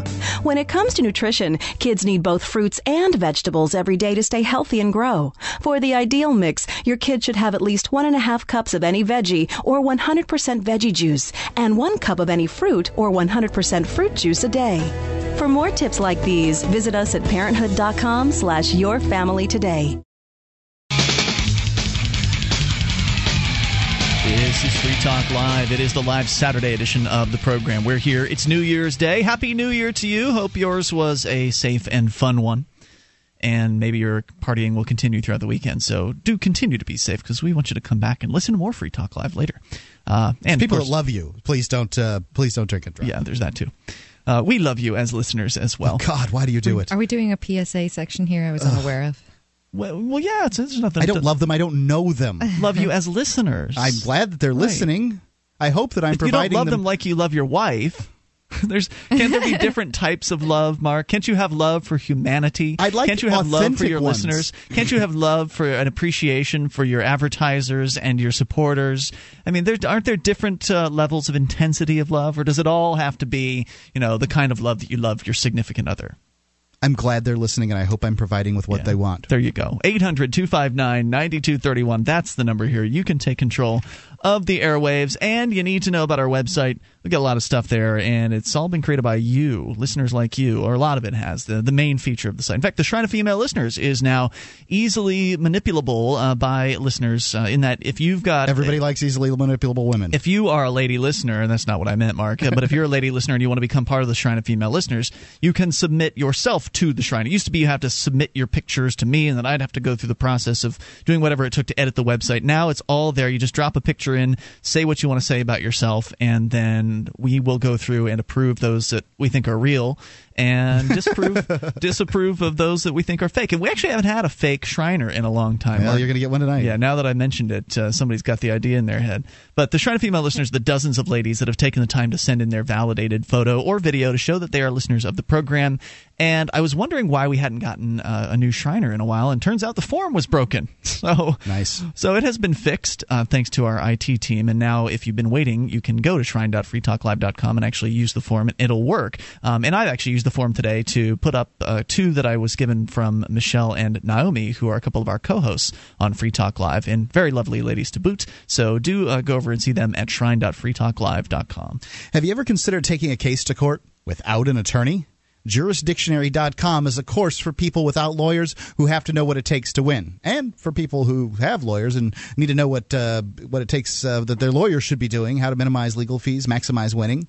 It works for plaintiffs or defendants. It costs less than an hour with any good attorney and so easy the average eighth grader could go through the complete four CD course in a single weekend. You can get it at jurisdictionary.com. It was created by a 24 year case winning attorney who wants to show people how to protect themselves against other members of his profession. It's jurisdictionary.com. All right, let's go to Hot Rod Rod on the line in, uh, I don't remember where. New York. There you go. Hot Rod Rod. You're on Free Talk Live in the Amp Lines. Hello, Hot Rod Rod. Actually, I had the phone pot muted. Try again now. hey, Ian, Mark, Meg, Happy New Year. Hey, same to you. What's on your mind Yeah. tonight? So um, I, I agree with the last caller that the problem with these government regulations is kind of like they're one size fits all, and they they cater to the lowest common denom- denominator. And whereas you know one person you know can can uh, can't really handle their their booze or their drugs or whatever, there's another guy that can that can have a six pack and and is fine to drive. Oh, my God. So um, I guess my question to you is is um, uh, what do you do about that? How do you um, how do you prevent the people who are threats to society, who if they have you know you know several drinks at a party or what have you, um, are likely to get on the road and, and kill someone? Um, how do you prevent them from from driving? And at the same time, let the people who have good reflexes, um, like myself, um, let them let them have you know. well, I think a more drinks and- intelligent. and It's a good question. I think a more intelligent uh, manner of enforcement of such DUI laws would be helpful. For instance, actually only pulling people over. And thank you for the call tonight. Uh, only pulling people over who are actually dangerous. Yeah, drivers. people that are driving recklessly instead of just doing this DUI checkpoint thing where they're shaking everybody down for anything that they can happen to see or whatever it is you're doing, checking dr- license, uh, driver's licenses and stuff like that. To me, that just smacks of uh, of, of a totalitarian regime. Getting rid of zoning laws Yeah, is. plus, uh, there's a lot of uh, like just private charity type things that pop up. There was one I remember that like somebody would take a scooter to a bar and put the scooter in your trunk and drive your car with you home, and then take the scooter back to Yeah, the free office. rides. Yeah, you know. Well, I was hearing a like commercial that. on the local radio here in Keene last night where a local auto body shop was offering free rides to anybody that, and a free tow. A free ride home and a free tow to anybody that was out and too drunk to drive. Yeah. Just give them a call. They would they'd send a guy over to you. And they were doing it because it's good for the community. And secondly, it's good for their business to get their name out on these radio commercials and get the word around that so and so's auto body is, uh, you know, is doing this. Yeah, and I I, think it was Leon's, as a matter of fact, give them the, the plug. uh, for Because we are on in, in our beautiful, uh, very own Keene, New Hampshire here. Yeah, those services will pop up because obviously it's a concern. So people are going to come up with their own, you know, ways to help that because the police obviously, you know, just saying it's illegal, it doesn't prevent that from happening. Well, there was a time a long time ago when the police would actually offer you a ride home. Yeah. instead of a, a, Instead trip of to a jail ticket, yeah. So there are a couple other things that can be done here. Uh, there's also zoning laws, and we touched on this in a discussion we had earlier this week. Uh, that there was a time when um, it, you know neighborhoods would have houses that were in the neighborhood that were set aside. The people would set them aside for drinking. You know, inns, taverns, things like that. But now with the uh, you know with with our our great city planners that decide what is how, and I admit I don't know that I'd want to live necessarily next to one of these things. The property value in the houses next door might be a real problem. Um, but the fact is, it diminished these things. If you can stagger to uh, to a bar that's around the corner, you're much less likely to get in your car and drive to one that's Yeah. across town. So there's that, uh, eliminating zoning laws. And of course, that also, another factor would be to eliminate uh, alcohol licensing laws as well, because right now, in most places, there are a very restrictive amount of licenses that the government decides to make available for people that want to run bars or add liquor to their restaurant, uh, for instance. Or And- make their own, for that matter. That's completely illegal in most Yeah. in most cases. But yeah, so so actually making it so people can sell or create alcohol without having to beg permission, and also make it so they can set up shop wherever they would like to, also would help in reducing the amounts of uh, people driving when they're going to to go out to drink at night, because there would be a greater supply in the marketplace of venues and product. So that's important. Plus, how about reducing the drinking age? Because again, we're talking about ways that would would contribute toward reducing the amount of people that are drinking and driving and driving unsafely while drinking. So reducing the drinking age uh, can help with that. In that, as we touched on earlier tonight, you can look over in Europe. You look at countries over there, and it's completely legal to drink at a young age. Parents will quick, frequently bring wine to the table at the dinner table. They'll they'll yep. train their kids children, early on. Children are taught how to consume this important part of life. I'm not saying everybody should do alcohol. I am saying that 90 something percent of people have or will. Yeah. And are you telling me that that's not that doesn't make something important? I just I cannot fathom cannot fathom how Americans can uh, allow their kids to be taught how to do something that's so important as the consumption of alcohol, something that's so potentially dangerous by pimply faced 15 year olds. I just cannot imagine how people take allow the most important things in their lives, their kids, to be taught how to do something that's so so deadly and so dangerous mm-hmm. as alcohol by other kids. It's a terrible idea, and clearly it makes more sense to eliminate those laws and allow store owners to decide on their own basis, based on what their customers want. Allow the store owners to decide what their alcohol sales policy is going to be. Maybe they don't want to sell to somebody under the age of 13 or whatever, or maybe they don't care. Uh, let the market decide how to handle this and let young people learn how to drink early on. That way, they're not doing stupid things when they uh, turn old enough to drive or they can uh, be uh, behind the wheel where they might want to go to, like, let's say, a football game. So what do they do? They can't order beers at the football game. They pound back alcohol before they uh, before they go to the game, and that could very well mean that they're going to be uh, more drunk than they would be at the sure. game. Because who the hell wants to spend who the hell wants to spend seven dollars a beer? Right? I mean, you're going to go to the game, you're going to buy one, two beers, something like that, and you're going to be done because you can't afford yeah. more than that. You go home, you're going to be fine. Whereas if you're pounding the alcohol, you're sneaking it into the yeah. uh, the game or something like that, you might be really wasted when you get the, out of that. The thing I always think of is like any friends that I had, they always hid like liquor, hard liquor in drinks, and they would, you know, not know the measurements or anything, so they'd end up tossing back half a bottle of, you know, vodka or something to themselves, and they couldn't handle that oh. at all. Who could handle I remember what yeah. happened the last time I did that, and uh, it was not good. 1 800 259 9231, the SACL CAI toll free line. You take control of the airwaves. And then the other thing you can do is to legalize drunk driving. Oh, God. 1 800. I don't know why you do this one. Yeah. 259 9231 because it makes sense. There's more coming up here. We'll talk about it. You can bring up what you want as well. This is Free Talk Live. MemoryDealers.com offers the world's largest selection of discounted optical transceivers, including SFPs, GBICs, XFPs, XENPAKs, and X2s that are 100% compatible with all major networking equipment manufacturers, including Cisco, 3Com, Foundry, Alcatel, and HP, at up to 99% off list price. Memory Dealers can also offer customized solutions for your transceiver requirements, including private labeling. Memory Dealers is your trusted source for all your networking and telecom accessory needs, in stock and ready to ship via overnight delivery. MemoryDealers.com.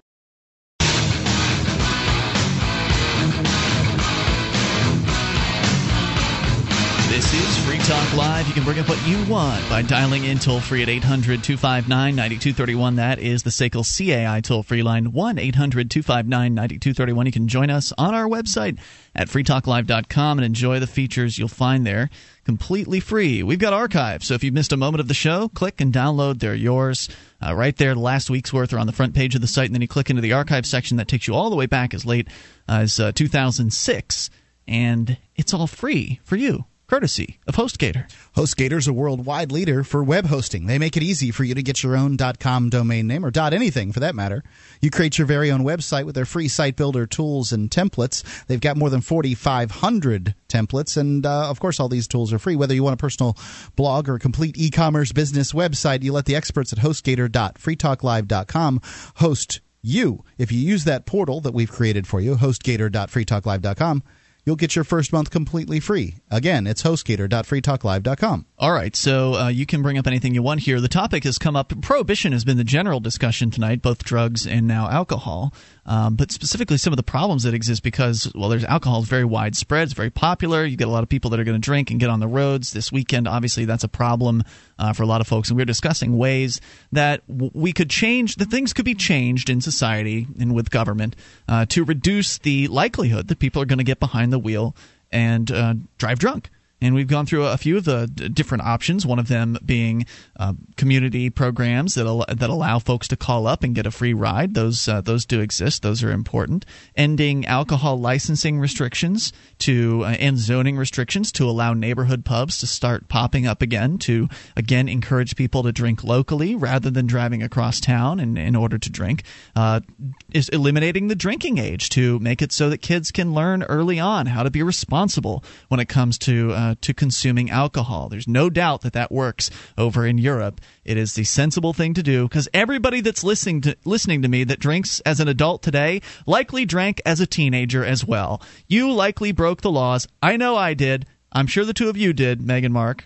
Well, you know I Uh, did. yeah. Right. I- Uh, so I, mean, eh, I don't know people who didn't break those laws. Cops listening to the show tonight likely broke those laws as well. So it just doesn't make sense to have them around. It only makes things more dangerous. And also, only pulling people over that are actually driving dangerously. And that's, I think, one of the important things here. LewRockwell.com has had a few great articles over the years about legalizing drunk You're gonna driving. have to spell Lew. L, I think they've got it both ways, Mark, but uh, lewrockwell.com. And I'm not going to read this piece, but Lew Rockwell himself wrote one up, and and over the years they pointed out some great things, and that is that because drunk driving itself is illegal, you've got this arbitrary limit that's been selected, and as our caller was pointing out earlier, somebody different people have different tolerances. They have different abilities to uh, to operate machinery successfully uh, at different levels of intoxication. So to just have this one size fits all 0.08 is pretty ludicrous. It means a lot of people are getting caught up in these DUI checkpoints and DUI charges that maybe aren't dangerous in any way whatsoever. So only going after dangerous drivers is important. And if people know that they're only going to get pulled over for being dangerous drivers, and they know that they're not at risk of getting arrested simply because they have an arbitrary amount of alcohol in their veins, they're more likely to drive more safely and cautiously. For instance, if you are going home from the bar and you know you're a little too drunk to drive, but you're willing to compensate for that and drive more slowly, for instance, maybe in the right lane, taking it easy, taking it slow, because if you're driving slowly, then that compensates for any errors that you uh, you might you might make then you be you should be allowed to just get home. I mean, if you see somebody going 10 miles an hour in the right lane or 15 miles an hour in the right lane, then they just leave them alone. They're okay. They're not at really a significant risk to anybody. Let them let them get home and and you know wake up the next morning and deal with what they have to deal with, And, rather like- than waking up in a jail cell. these minimums that they have, it's really nerve wracking for people like me that like if I have two beers, I don't know if my blood alcohol level is going to be at that level or not. I don't Mhm. feel drunk, but I'm pretty small, and so those things affect me a lot. Exactly. I don't like the idea. Um, I don't like what you're saying, and here's the reason. It's because it uh, it allows you take the arbitrariness of just picking 0.08, and I admit that that uh, you know it, it's not it's not a perfect number by any stretch of the imagination. But then it puts it all entirely in the hands of the police officer, and they then they decide based on whatever it is they choose to decide on once they get up to the person's vehicle as to whether or not that pre- person is conducting themselves in an unsafe fashion. So you, what you're going to have is uh, you know cops going on expeditions looking for people who are driving unsafe, and then why? When I came up to the uh, car, I, f- I found the person was uh, falling down drunk. Uh, I know, don't care why. It doesn't. To me, it wouldn't matter why. I don't care if you're tired. I don't care if you're drunk. I don't care if you're busy texting. If you're driving. If you're driving in an unsafe manner, that's what needs to be remedied. If you haven't harmed anybody yet, then there's no restitution to be paid. It does not like I, I'm th- saying those people should be uh, fined or put in a jail cell or anything like what that. What else are you going to do They to just- make people not do that? Uh, well, you just take them off the road. I mean, be How do you take somebody off the road? You can take them off the road. I don't know what you mean by that. You just remove Well- them for the, from the road from that period of time and let them sleep it off or let them. I think you know, in the ideal system, there would be privately owned roads. So you would just, you know, if you owned that road, you could say, you know, I don't want you on my road in this condition. Right, but if they're not in that condition, then there's no problem, right? If they get if they Yeah. go home, they sleep it off, and then uh, you know the next day they're out and they're fine, then what's the big deal? Let's go to your thoughts at 800 259 9231. John is listening to WTAR in Virginia. Hey, John. Hey there. Hey, what's on your mind tonight? All right. First of all, I got you on speaker here because I'm driving with both hands on the wheel. That's a good Ten and two. All right. Now, first of all, I'm going to tell you what to do, and then you can ask me why and all that, and we'll talk about that. When you renew your license or get your driver's license from DMV, at the very top, there's a section where you swear your citizenship. Mark out United States citizen and write in American. They'll argue a little bit, but they'll give you your driver's license. Now, why are you recommending that? All right, because uh, if you leave the United States citizen part in there and you're born in one of the 50 states, which in essence makes you an American, and you have proof of that, birth certificate or something of that uh, manner, uh, you lose, when you swear that you are a United States citizen, you lose the rights under the Constitution.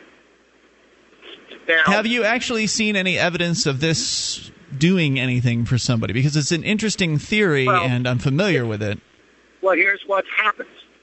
All right, if they stop you and they make an accusation against you and they violate your Fifth Amendment and they get a breathalyzer test or whatever, you tell your lawyer, and before you go to court, you summons your driving permit where you sign that you are an American, not a United States citizen. Because what happens when you sign that form that you are a United States citizen, you fall under USC code, mm-hmm. which have you actually i get what you're saying here and i'll dig into it a little bit but have you actually seen that be successful? Oh yeah. Yeah? See, where's the proof? where where's where's the evidence? Okay listen just for a minute if you join the u.s military you do the basic same thing you show them your birth certificate that you're an american and you relinquish your rights under the Constitution, signing you're now a United States citizen. You become property of the United States. Now, they can do anything under USC code that they want to as long as they follow the USC code. From what I have seen is one, they don't follow their own code at all.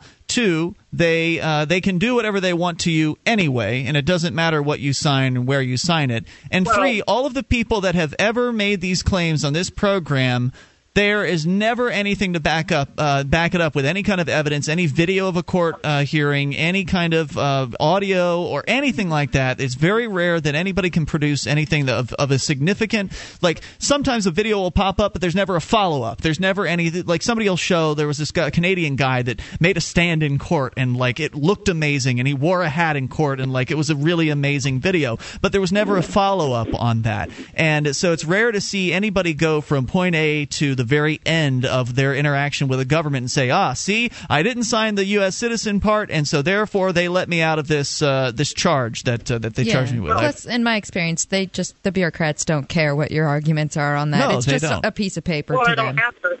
See, you have to understand they don't they don't really care. You're right. Right. And they will do anything to you I mean, you pay the taxes for the roads. The roads are basically yours. But they want you to continue being their slave paying their wages, which they already make like uh, three times we make out here in society as working people.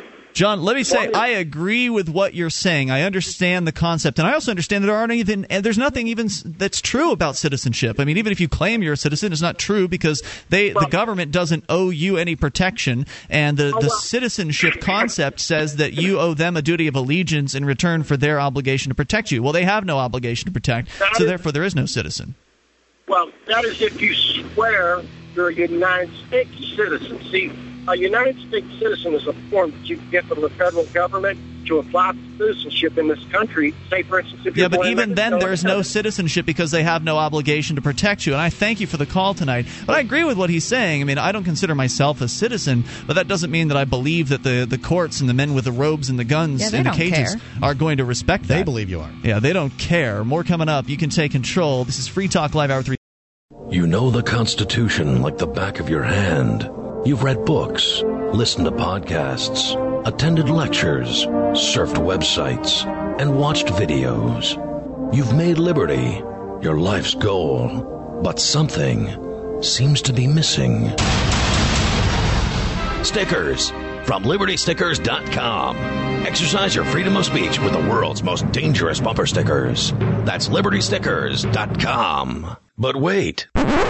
There's more. You can buy Liberty stickers wholesale. Get them for 99 cents each when you put 100 or more in your shopping cart in any combination. Sell them or give them away. They're great for gun shows, flea markets, fairs, outreach, and more. Earn extra money, promote freedom, and spread the word. Need custom stickers, labels, or decals for your organization or business? Liberty Stickers makes them. Go to libertystickers.com to order or call 877-873-9626. libertystickers.com. The world's most dangerous stickers.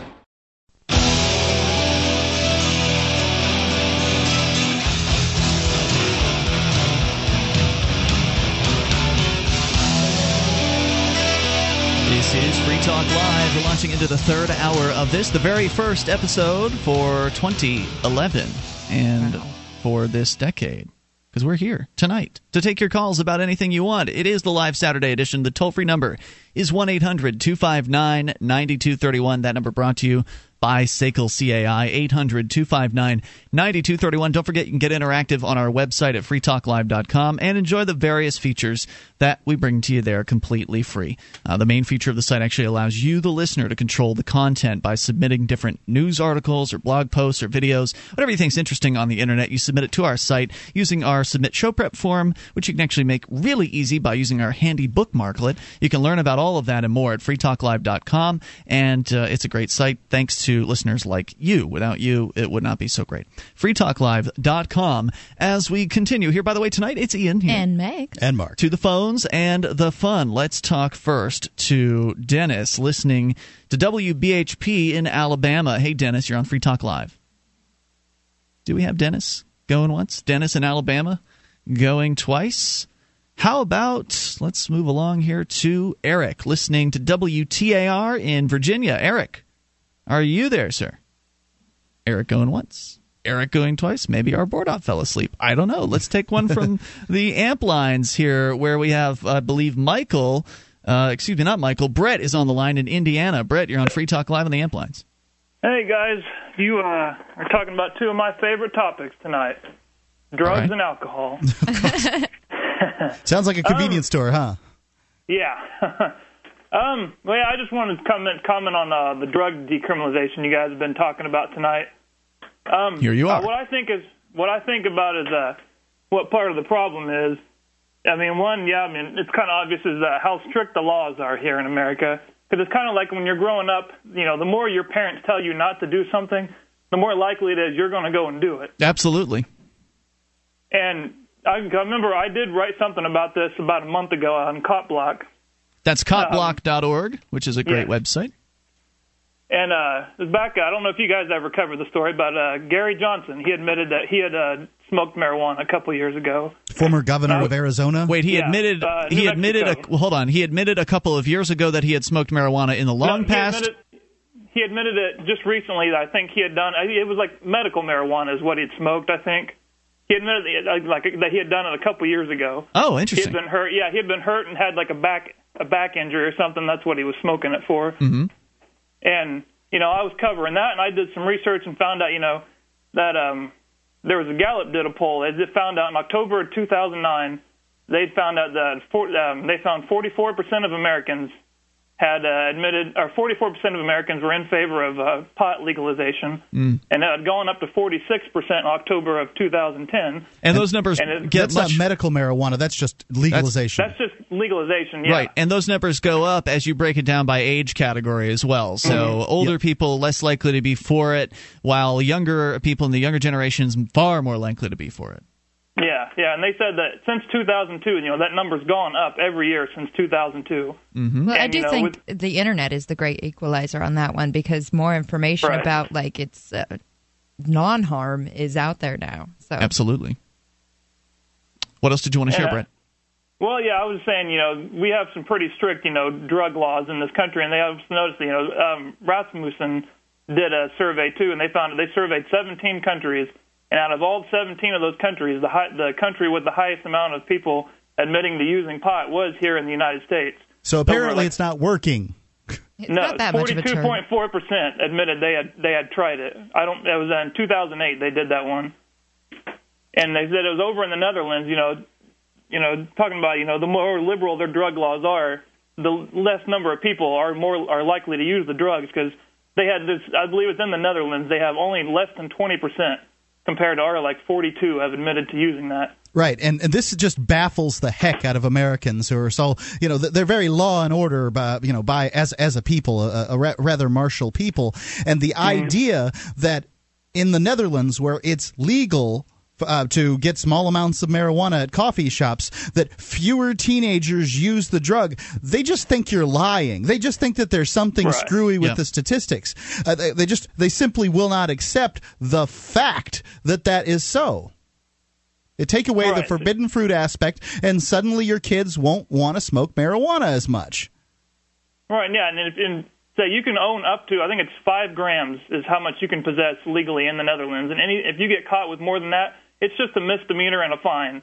You know, try getting caught with more than five grams here in the United States and see if that's all you get. Yeah, you might get a dealing charge. Hey, thanks for the call tonight, yeah. Brett. Appreciate hearing from you at 800 259 9231. As we continue here, I believe Bill is listening to WTAR in Virginia. Hey, Bill. Bill? In Virginia. Uh, I come from a law enforcement background. Mm-hmm. Uh, I was certified as a correction officer in 1980. Uh, I live currently live in uh, uh, Norfolk, Virginia, and um, what I recognize in terms of the Tidewater area is um, we have uh, a real problem with um, racial profiling. Sure. Um, with uh, black individuals in vehicles.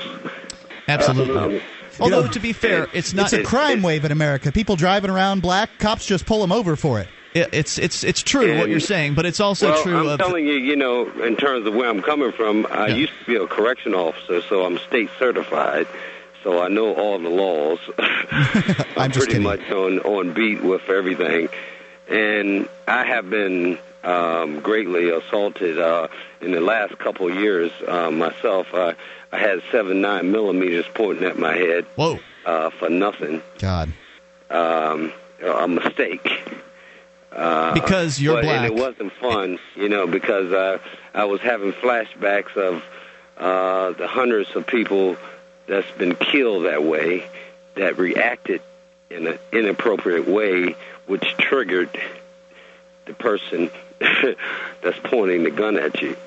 Uh, and it, it has been ugly around here. I mean, we've even had a, a police officer killed. he was undercover because he was black. Yeah, he had dreads, and um, you know, one of his fellow officers uh, mistakenly shot him for uh, one of the uh, would be. He thought it would be a crime criminal and none of this stuff would have happened if it weren't for the war on drugs. Thanks for the call tonight. I appreciate sure. hearing from you at 800 259 9231. That number's the SACL CAI toll free. People, uh, you know, people don't think that this goes on in America anymore, but, uh, you know, it what it's got to be like to to, to, to make that decision to decide, you know, I'm not going to drive through this area at this time because I'm liable to get pulled over by a cop for the color of my skin has to be extraordinarily difficult. Yeah, and, and it's definitely something that affects not just blacks, but also Hispanics. Um, and also poor anybody. Well, you could be um, white in certain areas, and you're liable to get pulled over too. Um, yeah. If you're in a uh, bad section of town, and people think that uh, you know for whatever reason that you're there to score drugs, it, it can happen. Also, there's a certain way. There's a certain fact about cops being able be, uh, being able to essentially be racist and target people they don't like, whatever their color of yeah. skin is that they don't like. Target them because they are that way, or target teenagers, or target poor people because well they, they target poor people first and foremost because they're easy they're easy marks. They're going to go after anybody that's driving a beat up car uh, whether they're white they're black or anything. But then also it's certainly true that racist cops have a certain ability to go after people even just you know even if you're a black guy driving a Lexus you're much more likely to be pulled over than a white guy driving a Lexus. yeah and I find that the reverse profiling thing has really helped me out. If I dress up like a librarian mm-hmm. and drive my car it's less likely that I'm going to get pulled over for anything and even like uh, you know back in the days when I lived in Hollywood and I did cocaine and stuff, I would put on you know my firefighter sweatshirt, put on my glasses, put my hair in a bun, and go and do my coke deal that way so that you know I looked as nice as possible and I supported the fire station and everything like that. That's stuff like that. It's uh, tactics like that that allow drug dealers to be the smart ones to hire people like grandmas or single moms and things like that, and uh, hire folks that the cops aren't necessarily going to suspect as a drug courier to drive something from, say, Arizona all the way over to Florida. Happens. Uh, you take control. Bring up anything you want. 800 259 9231. That's why we call this show Free Talk Live. It is the live New Year's Day, Saturday edition of the program. It's Free Talk Live. More coming up. DVD, books, music, instruments, periodicals, computers, software, electronic, photo, cell phone, office product, home and garden, bed and bath, furniture, kitchen, pet supply, automotive, hardware, apparel, shoes, jewelry, grocery, healthcare, sports and outdoors, toys, games, used, and more. It's a department store at your fingertips. Amazon.freetalklive.com. Get all your shopping done, a great deal, delivery to your door, and a percentage of your purchase will go to Free Talk Live when you enter Amazon through Amazon.freetalklive.com.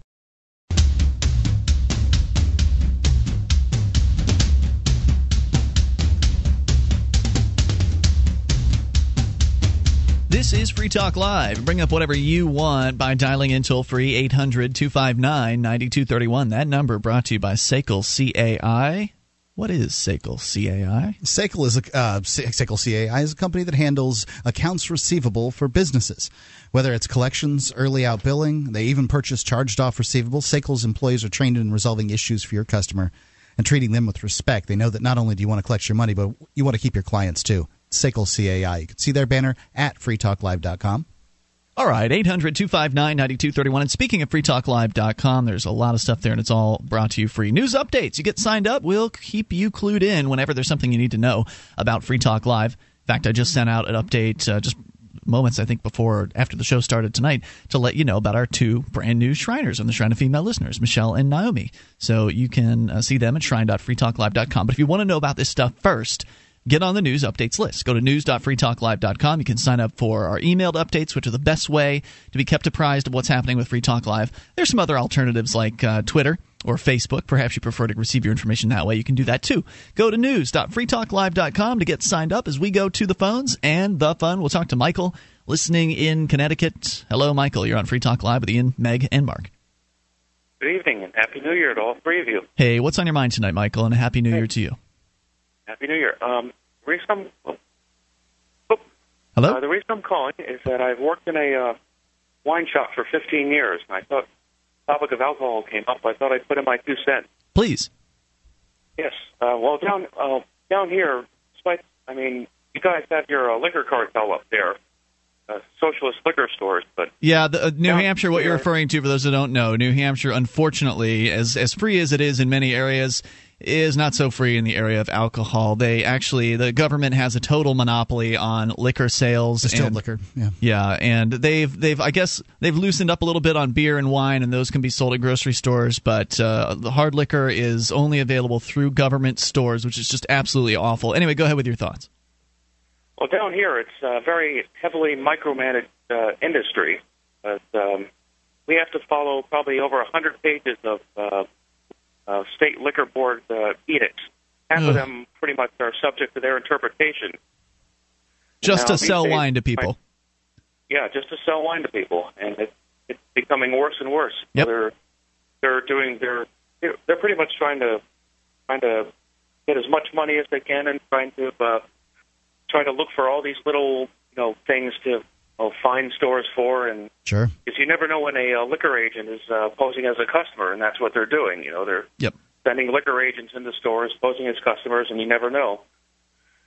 And it's just um, we're probably just a few steps removed from uh, state-owned stores, but here we have you know wholesalers, retailers, and and um, but down here I know it's uh, up there. I guess it's a little cheaper, but down here it's uh, very uh, alcohol is much more expensive because we have. Um, I mean, not just uh, people pay the sales tax on the alcohol, but there are also uh, a lot of fees that the wholesalers pay. hmm The state of Connecticut, And they're passing also- on the they're passing on the cost to the customer, of course. Oh yeah, yeah. and it's just getting worse and worse. And uh, Right, State and also also as the, the more regulated the uh, the particular marketplace, the the worse things get. The uh, the worse the selection, the worse the uh, the competition. Therefore, there's very little innovation. Prices don't go down because nobody's allowed to start a new store unless they beg or pay thousands upon thousands of dollars for the permit. There are other aspects to this but too. In New York City, where that uh, tobacco taxes have gone up, up, and up. I mean, I'm talking about it's more than ten dollars a a, a pack for, of cigarettes there. Well, what you'll see is is that people are smuggling cigarettes into New York on big uh, um, on 18 wheelers and things like that. They're also uh, the street gangs are hustling cigarettes one at a one at a time for I don't know what, but they're they're you know they're getting more out of a pack that way than they they would otherwise. So you're having this sort of gray to black market springing up around it. And as the taxes go up on wine and beer, you'll find the same things going on. Um, you know, it, it won't be as big of a deal. One one one guy trading a bottle of wine to another without paying a tax on it or something like that. But it, you'll still see this gray market activity going on as the government tries to interfere. Well, and with cigarettes, I mean, that's been happening on a national level. I see more and more people shipping them in from like the Ukraine and stuff like that. So that one's just getting really bad across the nation. Michael, what else did you want to share tonight? Oh, um, and for me personally, um, being a, I, I love freedom and liberty. For me, the most bothersome thing is just um, carding people. Oh yeah. For me, just asking people for their ideas, something that's always been, you know, loathsome to me. You know, Sure, because you know- Right. You know you're not actually stopping anybody from drinking, anybody underage. The only reason you're really doing that is to cover your butt and the uh, the owner's butt from being fined by the liquor enforcement board Yeah. Or the cops Um, or being arrested in some cases. Hey yeah. Michael, thank you for the thoughts. I appreciate the call and the expertise at 800-259-9231. Let's continue and talk to I believe we've got Dennis is actually there this time at uh, WBHP in Huntsville. Hello Dennis. Hello there. Yeah, it seems like I got cut off when you tried to get me before. I'm sorry about that. Go ahead with your thoughts. Okay, just a, a couple of things right here. The part you had about the youngsters, you say starting people out young on the drinking part, I, I agree with it 100% because my folks, believe it or not, started me out when I was five years old. Wow. And they just went on up. Well, Daddy said, he said, well, when you get later on in life, you'll be able to handle it better. Well, I've seen that work because I was uh, at work one time in uh, in the when I was well even in my teen years, and this one guy had broke out of some Jack Daniels, good old Tennessee Mm-hmm. whiskey right there. Well, when the party was over, all the other guys had to have their wives come and get them and take them home. But me, I went on home with no problem. Man. And how old were you at this time? I was uh, at that time I was uh, 20. Mm-hmm. So the others, the other guys were your contemporaries. They're about your same age. Yeah, right around that age. But they all they, they didn't come up the same way I did, so they Uh-huh. couldn't handle it. Absolutely. And then another another thing I, I want to say on this too about the probation part. I mean prohibition is uh, it, I don't know if you guys ever watched the TV show Cops. Oh, sure. sure I don't know how you miss it. Yeah, well, anyway, you know, I've watched that show it's fun, and I've seen him take BC headache powder, Goody's powder, sugar cubes from off the grocery store shelves, and everything else, and try to pass that off as dope. But the the biggest reason I'm against the uh, prohibition thing is, is what if you know pe- people are just walking down the street sometime or like that, and maybe something's going on. You, some of these people, they're going to be paranoid, and somebody could get in bad trouble for noticing something, you know. Whereas if everything was just straight up like what you guys talk about, you don't have to worry about it. And then they say he's got these drug people in the national parks like that. Okay, you hear about people getting in, killed and injured and stuff like that in national parks sometimes because you got drug people up there, man. You know. I'm not sure I understand what you what you mean by that. You know, they they got people doing uh, the drug dealers. They, they're growing stuff, you know, pot and everything Oh, else in, in a lot of national parks. See. Are you talking about like the Rainbow Family? No, no. he's- People that start uh, the, that are growing their marijuana in national parks, and then somebody gets too close to their uh, their grow Oh. operation, they get s- they get smoked. Yeah, Yeah, that's what I'm talking about. Whereas if everything was legal, like what you guys talk about, we wouldn't have to worry about that. I'm like, wait a minute, the Rainbow family isn't hurting anybody in the national parks. hey, thanks for the call, Dennis. I appreciate hearing from you. 800 259 9231. That much is true, whether it's a national park or any anywhere. Drug uh, dealers or drug growers that are that are setting they're up these operations. Territorial. In, yeah, they're very territorial. In many cases, they'll set up booby traps and things like that. Yeah. So, uh, if you see a bunch of marijuana in a in the woods somewhere, probably Run. a good idea to stay away. Uh, more coming up. You can take control. This is Free Talk Live. 800 259 9231. This program is brought to you by FreeKeene.com. FreeKeene.com features audio, video, and blogs chronicling the transition to a voluntary society. FreeKeene.com also has comments and discussion forums so you can be heard. FreeKeene.com.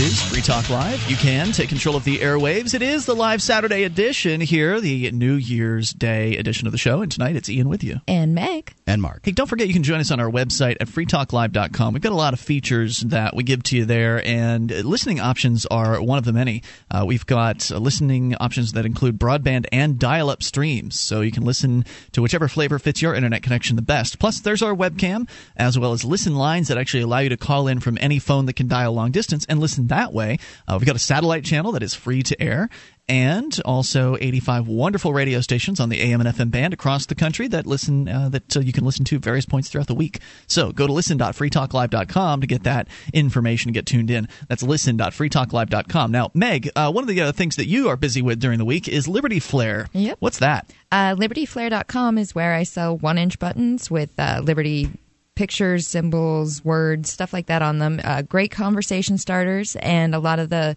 uh, companies that I promote on there, like uh, Civil Disobedience Evolution Fund, Free Keene, uh, this show, stuff like that. A lot of them get half the proceeds from the sales. So easy way to start a conversation about liberty. Yeah, and they look great too. They, you've done a great job with them. Uh, LibertyFlare.com is where you can go to uh, to order them. And the thing I like uh, about them is they're not as obnoxious as regular buttons. Yeah, like they're a not regular, the giant ones. uh, yeah, a regular button, even like a one and a half inch or two two inch button, uh, or yeah, two inch I think is pretty standard. Yeah. Um, that they're just big.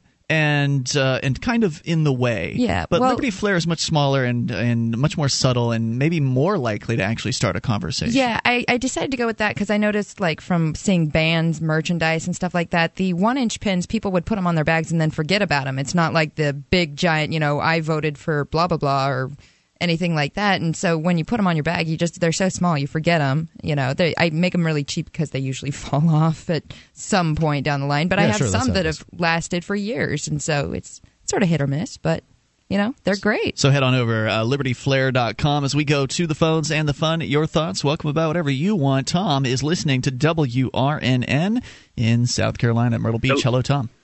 Hello, how are you? Just super. Yeah, the thing that really ticks me off is that the the drug laws, um, all of them, and alcohol laws. They the one thing they support is the biggest business in this country, which is the judicial system, the jailers, the policemen, the sheriffs, the lawyers, the judges, uh, and I mean it's uh, it's a big business, and these policemen and all they retire after ten after twenty years and they retire on 90% of their last paycheck, which the last year of their, their work, they're working overtime, double time, triple time, and they build up their paycheck. So the mm-hmm. taxpayers are paying a tremendous amount of money. Then they, once they retire, they get another job in the police department, making the same salary they were making plus their retirement. Plus the pension. Yep, it's so true. Yeah, I, I know really- somebody it- here in Keene that does that stuff.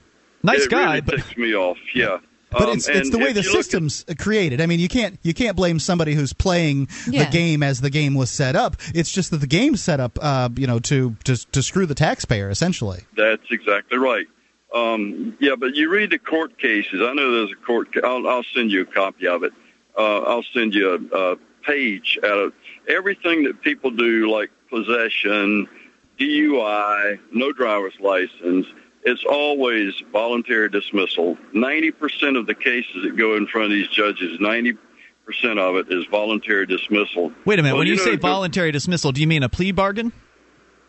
I'm sure that's what it is. I'm sure the lawyer's getting a lot of money. The the court's getting their fine Right, because they're not dismissing. Uh, most of the cases they're not dismissing. So I'm not sure what you mean by voluntary dismissal. In most, I'll, I will send you a page. It's voluntary dismissal. 99 you know like 95% of the cases that uh, that you'll if you sit in on an arraignment on like a Monday or Tuesday morning 95% of the cases are going to be plea bargained out people are not going to go to trial that doesn't mean the charges are being dismissed in some cases some charges are dismissed as part of the plea bargain but usually at least a charge or two sticks and they will uh, you know bargain it down to x amount of months of probation or a, a certain fine and no jail time and essentially it's basically you know ringing the cash register for uh, the the judicial system which is kind of what you were talking about right No, in this case, it's voluntary dismissal. Now, every now and then you'll see where they have to serve five days or ten days or pay a fine, but most all the case, all the charges are are just voluntary dismissal. Well, you know, the lawyers are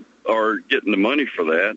I mean, no i don't uh, understand what what you're saying there i mean w- w- okay so you're Okay, saying that say somebody gets busted say- for for pot let's say somebody gets busted for pot at what Right. point are the charges dismissed and why and who's making money how the lawyers are getting money uh, because they're getting it dismissed, and they're probably charging them a fine in the courthouse, and and nobody's nobody's winning except taxpayers are losing. well no wait a minute if they're charging a fine then nothing's been dismissed It, I'll send you a copy. It's just hard to understand how Yeah, all these charges are voluntary dismissal.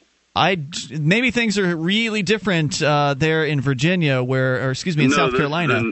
This is in North Carolina. North the paper. Carolina. I'll send you a copy of the Yeah, paper. go I mean, go right ahead because uh, that's very interesting. You're welcome to do that, but it, th- that is not typical from what I understand, or maybe we're just not communicating uh, accurately here because the way the system is designed everywhere that I've ever heard about is they just ch- charge people with these stupid crimes like possession of uh, marijuana or or open container or something like that, and essentially they threaten people with a big scary uh, with a big scary jail time, and then they'll say, well, you know, if you don't want to go to jail, you can just take this plea bargain here, and we'll uh, put you on probation for six months, and we'll take four hundred twenty dollars from you, and uh, and then we'll you know we'll call it a day. And of course, most people will look at that and they'll say, yeah, I don't want to go to jail, so I'll take that deal, and then they take the plea bargain, but that doesn't mean the charges are being dismissed. Certainly, the no, lawyers. if the charges had been dis- dismissed, I mean, if it was voluntary dismissal with a plea bargain, they would have to put the fine and every and the, and the parole and everything else in there.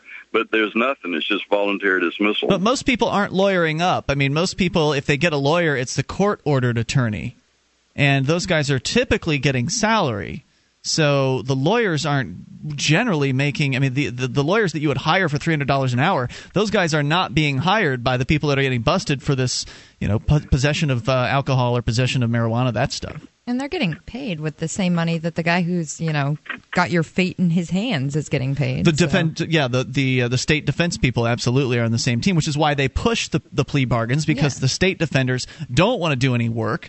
They just want people to take the plea bargain, so they Well, don't actually. Have you don't know think whether about they want to do any work. You can't talk about what they want, but they're not incentivized to take things to trial. They are disincentivized to take things to trial. Tim, thanks. Uh, or don't rather, know what Tom, people are thinking. Thank you for the call. I appreciate hearing from you. There is a Tim on the line, and he's in Virginia, listening in Charlottesville to WCHV. Hello, Tim. Hey, hey there.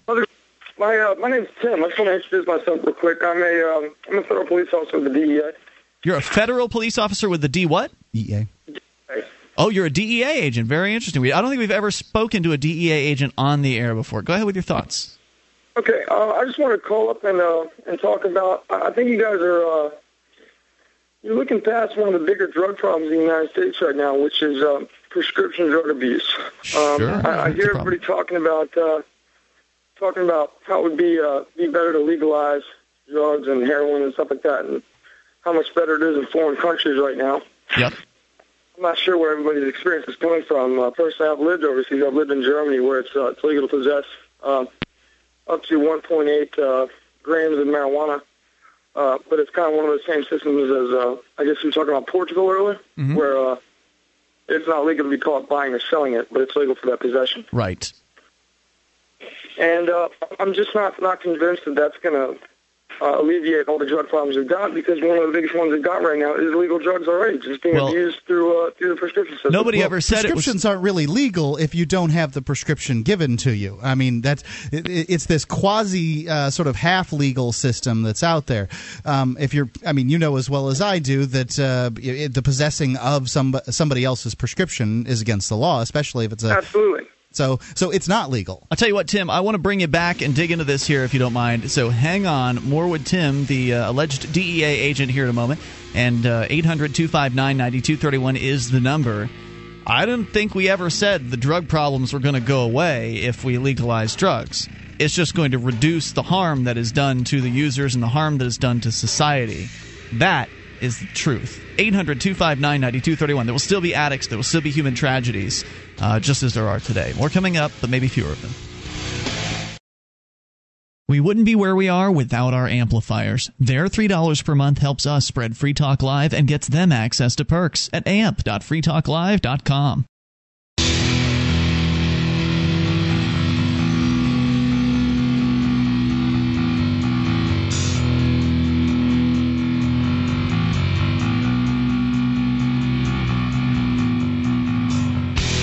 This is Free Talk Live. Moments remain. Maybe enough time for your call if you dial in toll free at 800 259 9231. That's the SACL CAI toll free line. And joining you tonight, it's Ian. And Meg. And Mark. Uh, 1 800 259 9231. Don't forget, you want to join us on our website, freetalklive.com. A lot of features we give to you free. If you like the show and you want to help support Free Talk Live, you can become a Free Talk Live amplifier for as little as three bucks a month. We'll take that money in and reinvest it into the show, getting on more radio stations across the country, and hopefully we'll have a few new ones to announce uh, this month. And getting into more internet connections, into more ears all around the world. You can go to amp.freetalklive.com to get signed up. Use any major credit card, PayPal, or some alternative options at amp.freetalklive.com and get perks like access to the AMP only call in lines, AMP only forum, AMP only commercial free podcast, and more. That's amp.freetalklive.com. Now, if you, like I, am incredibly frustrated by some of the things we've been talking about tonight, these government restrictions on whether or not you can drink, or whether or not you can sell alcohol, or whether or not you can brew uh, or, or distill alcohol, if you're frustrated by that, you're frustrated by the drinking age, you're frustrated by the state's uh, lock grip on that uh, particular industry, you're frustrated by prohibition of drugs, you want to see drug decriminalization happen in your lifetime, something needs to be done. And the politicians are not going to solve this problem for you. They are not interested. They're beholden to their own personal uh, interests and the, the the interests of the police unions and all of the you know this tough on crime mentality, uh, this this kind of the brush they've painted themselves with, and and it's very rare that the politician is going to apologize and say, yeah, I've, I've been wrong about this drug issue. I'm changing my mind on this, and let's go for uh, for drug decriminalization it's certainly not going to happen anytime soon. So get people together who are of a like mindset. Bring liberty-minded people who liberty is a big issue. It's much bigger than personal um, your personal body and, and what you can or can't put into it. But people that love freedom, people that understand what it means to be free. That in order to be free, you have to allow others to also be free. People that understand that freedom means being able to live your life how you want, so long as you aren't harming anybody else. Uh, those people should get together, and they are. Uh, there are over 10,500 individuals who have signed on as members of the Free State Project. And a few, uh, several hundred of them have actually made the move to New Hampshire already and are getting settled here and getting active, and more are coming every single year. And it is a really exciting time, uh, and it's it's a great movement. I'm having a blast. I've been here for four years now. Meg, you've been here at least three, right? Yeah, it'll be three in February. Are you glad you've uh, you've come? Oh, definitely. Longest place I've ever lived since I was 16 now, so it definitely stuck with me. It's a great network of people, and they're doing things to achieve liberty in our lifetime. Go to freestateproject.org to learn more about it and join up, and then start making a plan to get here and get active. freestateproject.org. As we continue, we've got Tim on the line who uh, says he's a DEA agent listening in Charlottesville, uh, Virginia. And Tim, I appreciate your patience here uh, coming on with us. Uh, you were talking about prescription drugs. Are you there?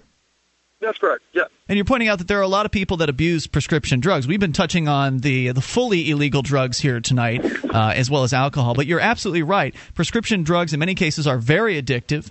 They are sold on the the, uh, the gray market, and uh, and people will pay upwards of in some cases twenty dollars per pill. And the people that have Oh, these addictions, More, than that. Yeah. More than that, Ian. We're talking about, uh, we, we've got, uh, you- you've heard of the popular name brand uh, Oxycontin, Mhm. and that sells for a dollar a milligram in some places, and we've got upwards of uh, 80 milligram pills, so it's going for $80 wow, that's crazy. Yeah, I've seen like Yeah. somas pay a hundred dollars Yeah, or something uh, for a soma. And, and it, it's not always, it's not always, uh, you know, sometimes people look at it from one sense. It's not just people who abuse the prescription drills by pills by buying them uh, from from people who don't need the prescriptions, but it's doctors involved in this stuff. I mean, I, I Sure, know of if you know course. this, but uh, uh, anesthesiologists are the number one uh, drug addicted doctors uh, in, in the country right now. We've we've got doctors. Uh, I don't know if you heard about it, a case uh, a few months ago where a guy had actually uh, surgically inserted a port inside of himself, which is paraphernalia for uh, for cancer patients to be able to inject IVs a little bit faster.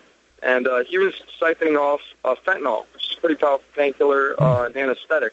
And he was he was sticking some of that uh, in himself. So he uh, had during like a surgery. permanent jack uh, into which he could insert into which he could It's insert dedication to an addiction. There. a needle, right? I mean, that's what he could put, keep putting. that's them- correct. Wow, it's incredible. It's it's a little circular, uh, yeah, like IV tube, and uh, it's it's uh, inserted. It's usually put in the uh, in the pec pectoral area, and he had it inserted into his uh, in his ankle. And Tim, that's a human tragedy. I mean, it's unfortunate, but that man would not have his life being made better by being arrested and thrown into a cage. Wouldn't you agree?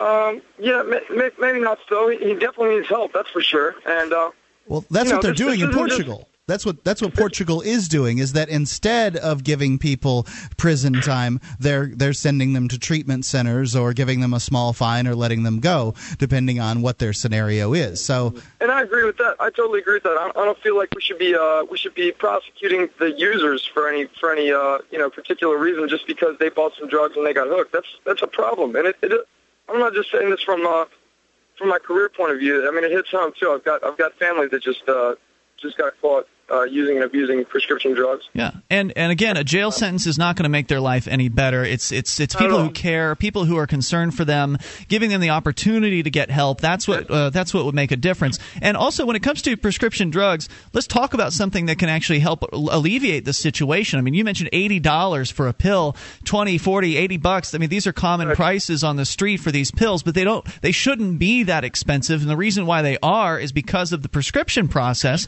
which as Mark touched on earlier, is kind of like this gray market world. It creates this gray market where it's not completely illegal, but it's not entirely Yeah. legal either. In that, if you could go to the to the, uh, the the corner store, the CVS or the Walgreens, and and pick up yourself a bottle of oxys, like you can a bottle of aspirin, and if if we didn't have these go- these government patents and the FDA getting in the way of creating generics and uh, and alternate versions of these drugs, we'd have more competition out there. The prices would be uh, rock bottom, and because they wouldn't be relegated to the gray or black market, you'd have just anybody could go whatever, and get as much as they wanted to. They wouldn't have to go through a drug dealer, they, or they wouldn't have to find a corrupt doctor or or whatever, and that would go a long way. If you could get these these pills for a buck a pill or fifty cents a pill on the legal marketplace, it would go a long way toward reducing the crime that is associated with this. Because somebody I've known people that have had these addictions. One of my roommates had one uh, in the past where he was actually shooting up the uh, the oxy. He would crush it up and and he would Yeah, that's pretty common. yeah, he would inject. Well, it's common once it goes past a certain point. They start by popping them, and then once they don't get to the point where they want to get to by popping those pills, that's when they use it. Typically, you uh, move up to snorting. or, yeah, they snort them and then they end up. Yeah, and you know we we've we've uh, we've broken past uh, one barrier with that actually. The new the new OxyContin instead of uh, the old OxyContins had OC on one side and then the milligram uh, amount on the other, and now they've got OPs on one side, and that uh it's a preventative measure. They can no longer they can't take the uh, time coding off the outside of the pill and uh, dilute them or crush them up or, and inject them or snort them anymore. They don't work, so they have to eat them. And uh, They can't, but they can't uh, boil it down somehow. They use a chemical reductive process to get the the, They're the going to test out. ways so to far do it. no way. Okay. Well, Let's come up with something. As with yeah, as with anything, the hackers will figure it out. But um, you That's know, only with one name brand. That's only with OxyContin I name see. brand. yeah. Yeah. Uh, there's the like Roxicet. That's a, another name brand of uh, oxycodone, which is the actual drug. Well, And it also makes those people who those, need so- these drugs. It makes it so hard and so expensive for them to get it. That's that true. like people are getting sick because they can't get their own medication. Some doctors are afraid to prescribe Yeah. the medications because they're afraid the DEA might come in and go after them for selling too much or selling the wrong amount or whatever. And so there's all this tiptoeing around, and none of it matters because the people that want to get their hands on it will. I remember there was a story not too long ago. It was amazing. There was a chemical manufacturer in, I think it was Connecticut, that actually were they were broken into. I think it was over a weekend or something like that. They were broken into somebody brought they backed up two 18 wheelers to the, the the gate at the back these guys literally broke in and like some sort of from the ceiling somehow Like Hudson Hawk broke, situation. right like broke through the windows rappelled down into this facility opened it up and got on pallet jacks loaded up pallets full of these prescription pills onto an 18 wheeler or at least two at least one if not two 18 wheelers because they took $70,000 wholesale dollars worth of uh, drug inventory from they cleaned out this warehouse and it's those kind of uh, grand scale thefts uh, that go on because of the prescription process you eliminate that Yeah, people. yeah, Mhm. you eliminate the prescription process. You let those pills be sold on the marketplace. The price drops dramatically, and you no longer have the oxy addicts breaking into people's homes and holding people up in order to get uh, the money to feed their habits.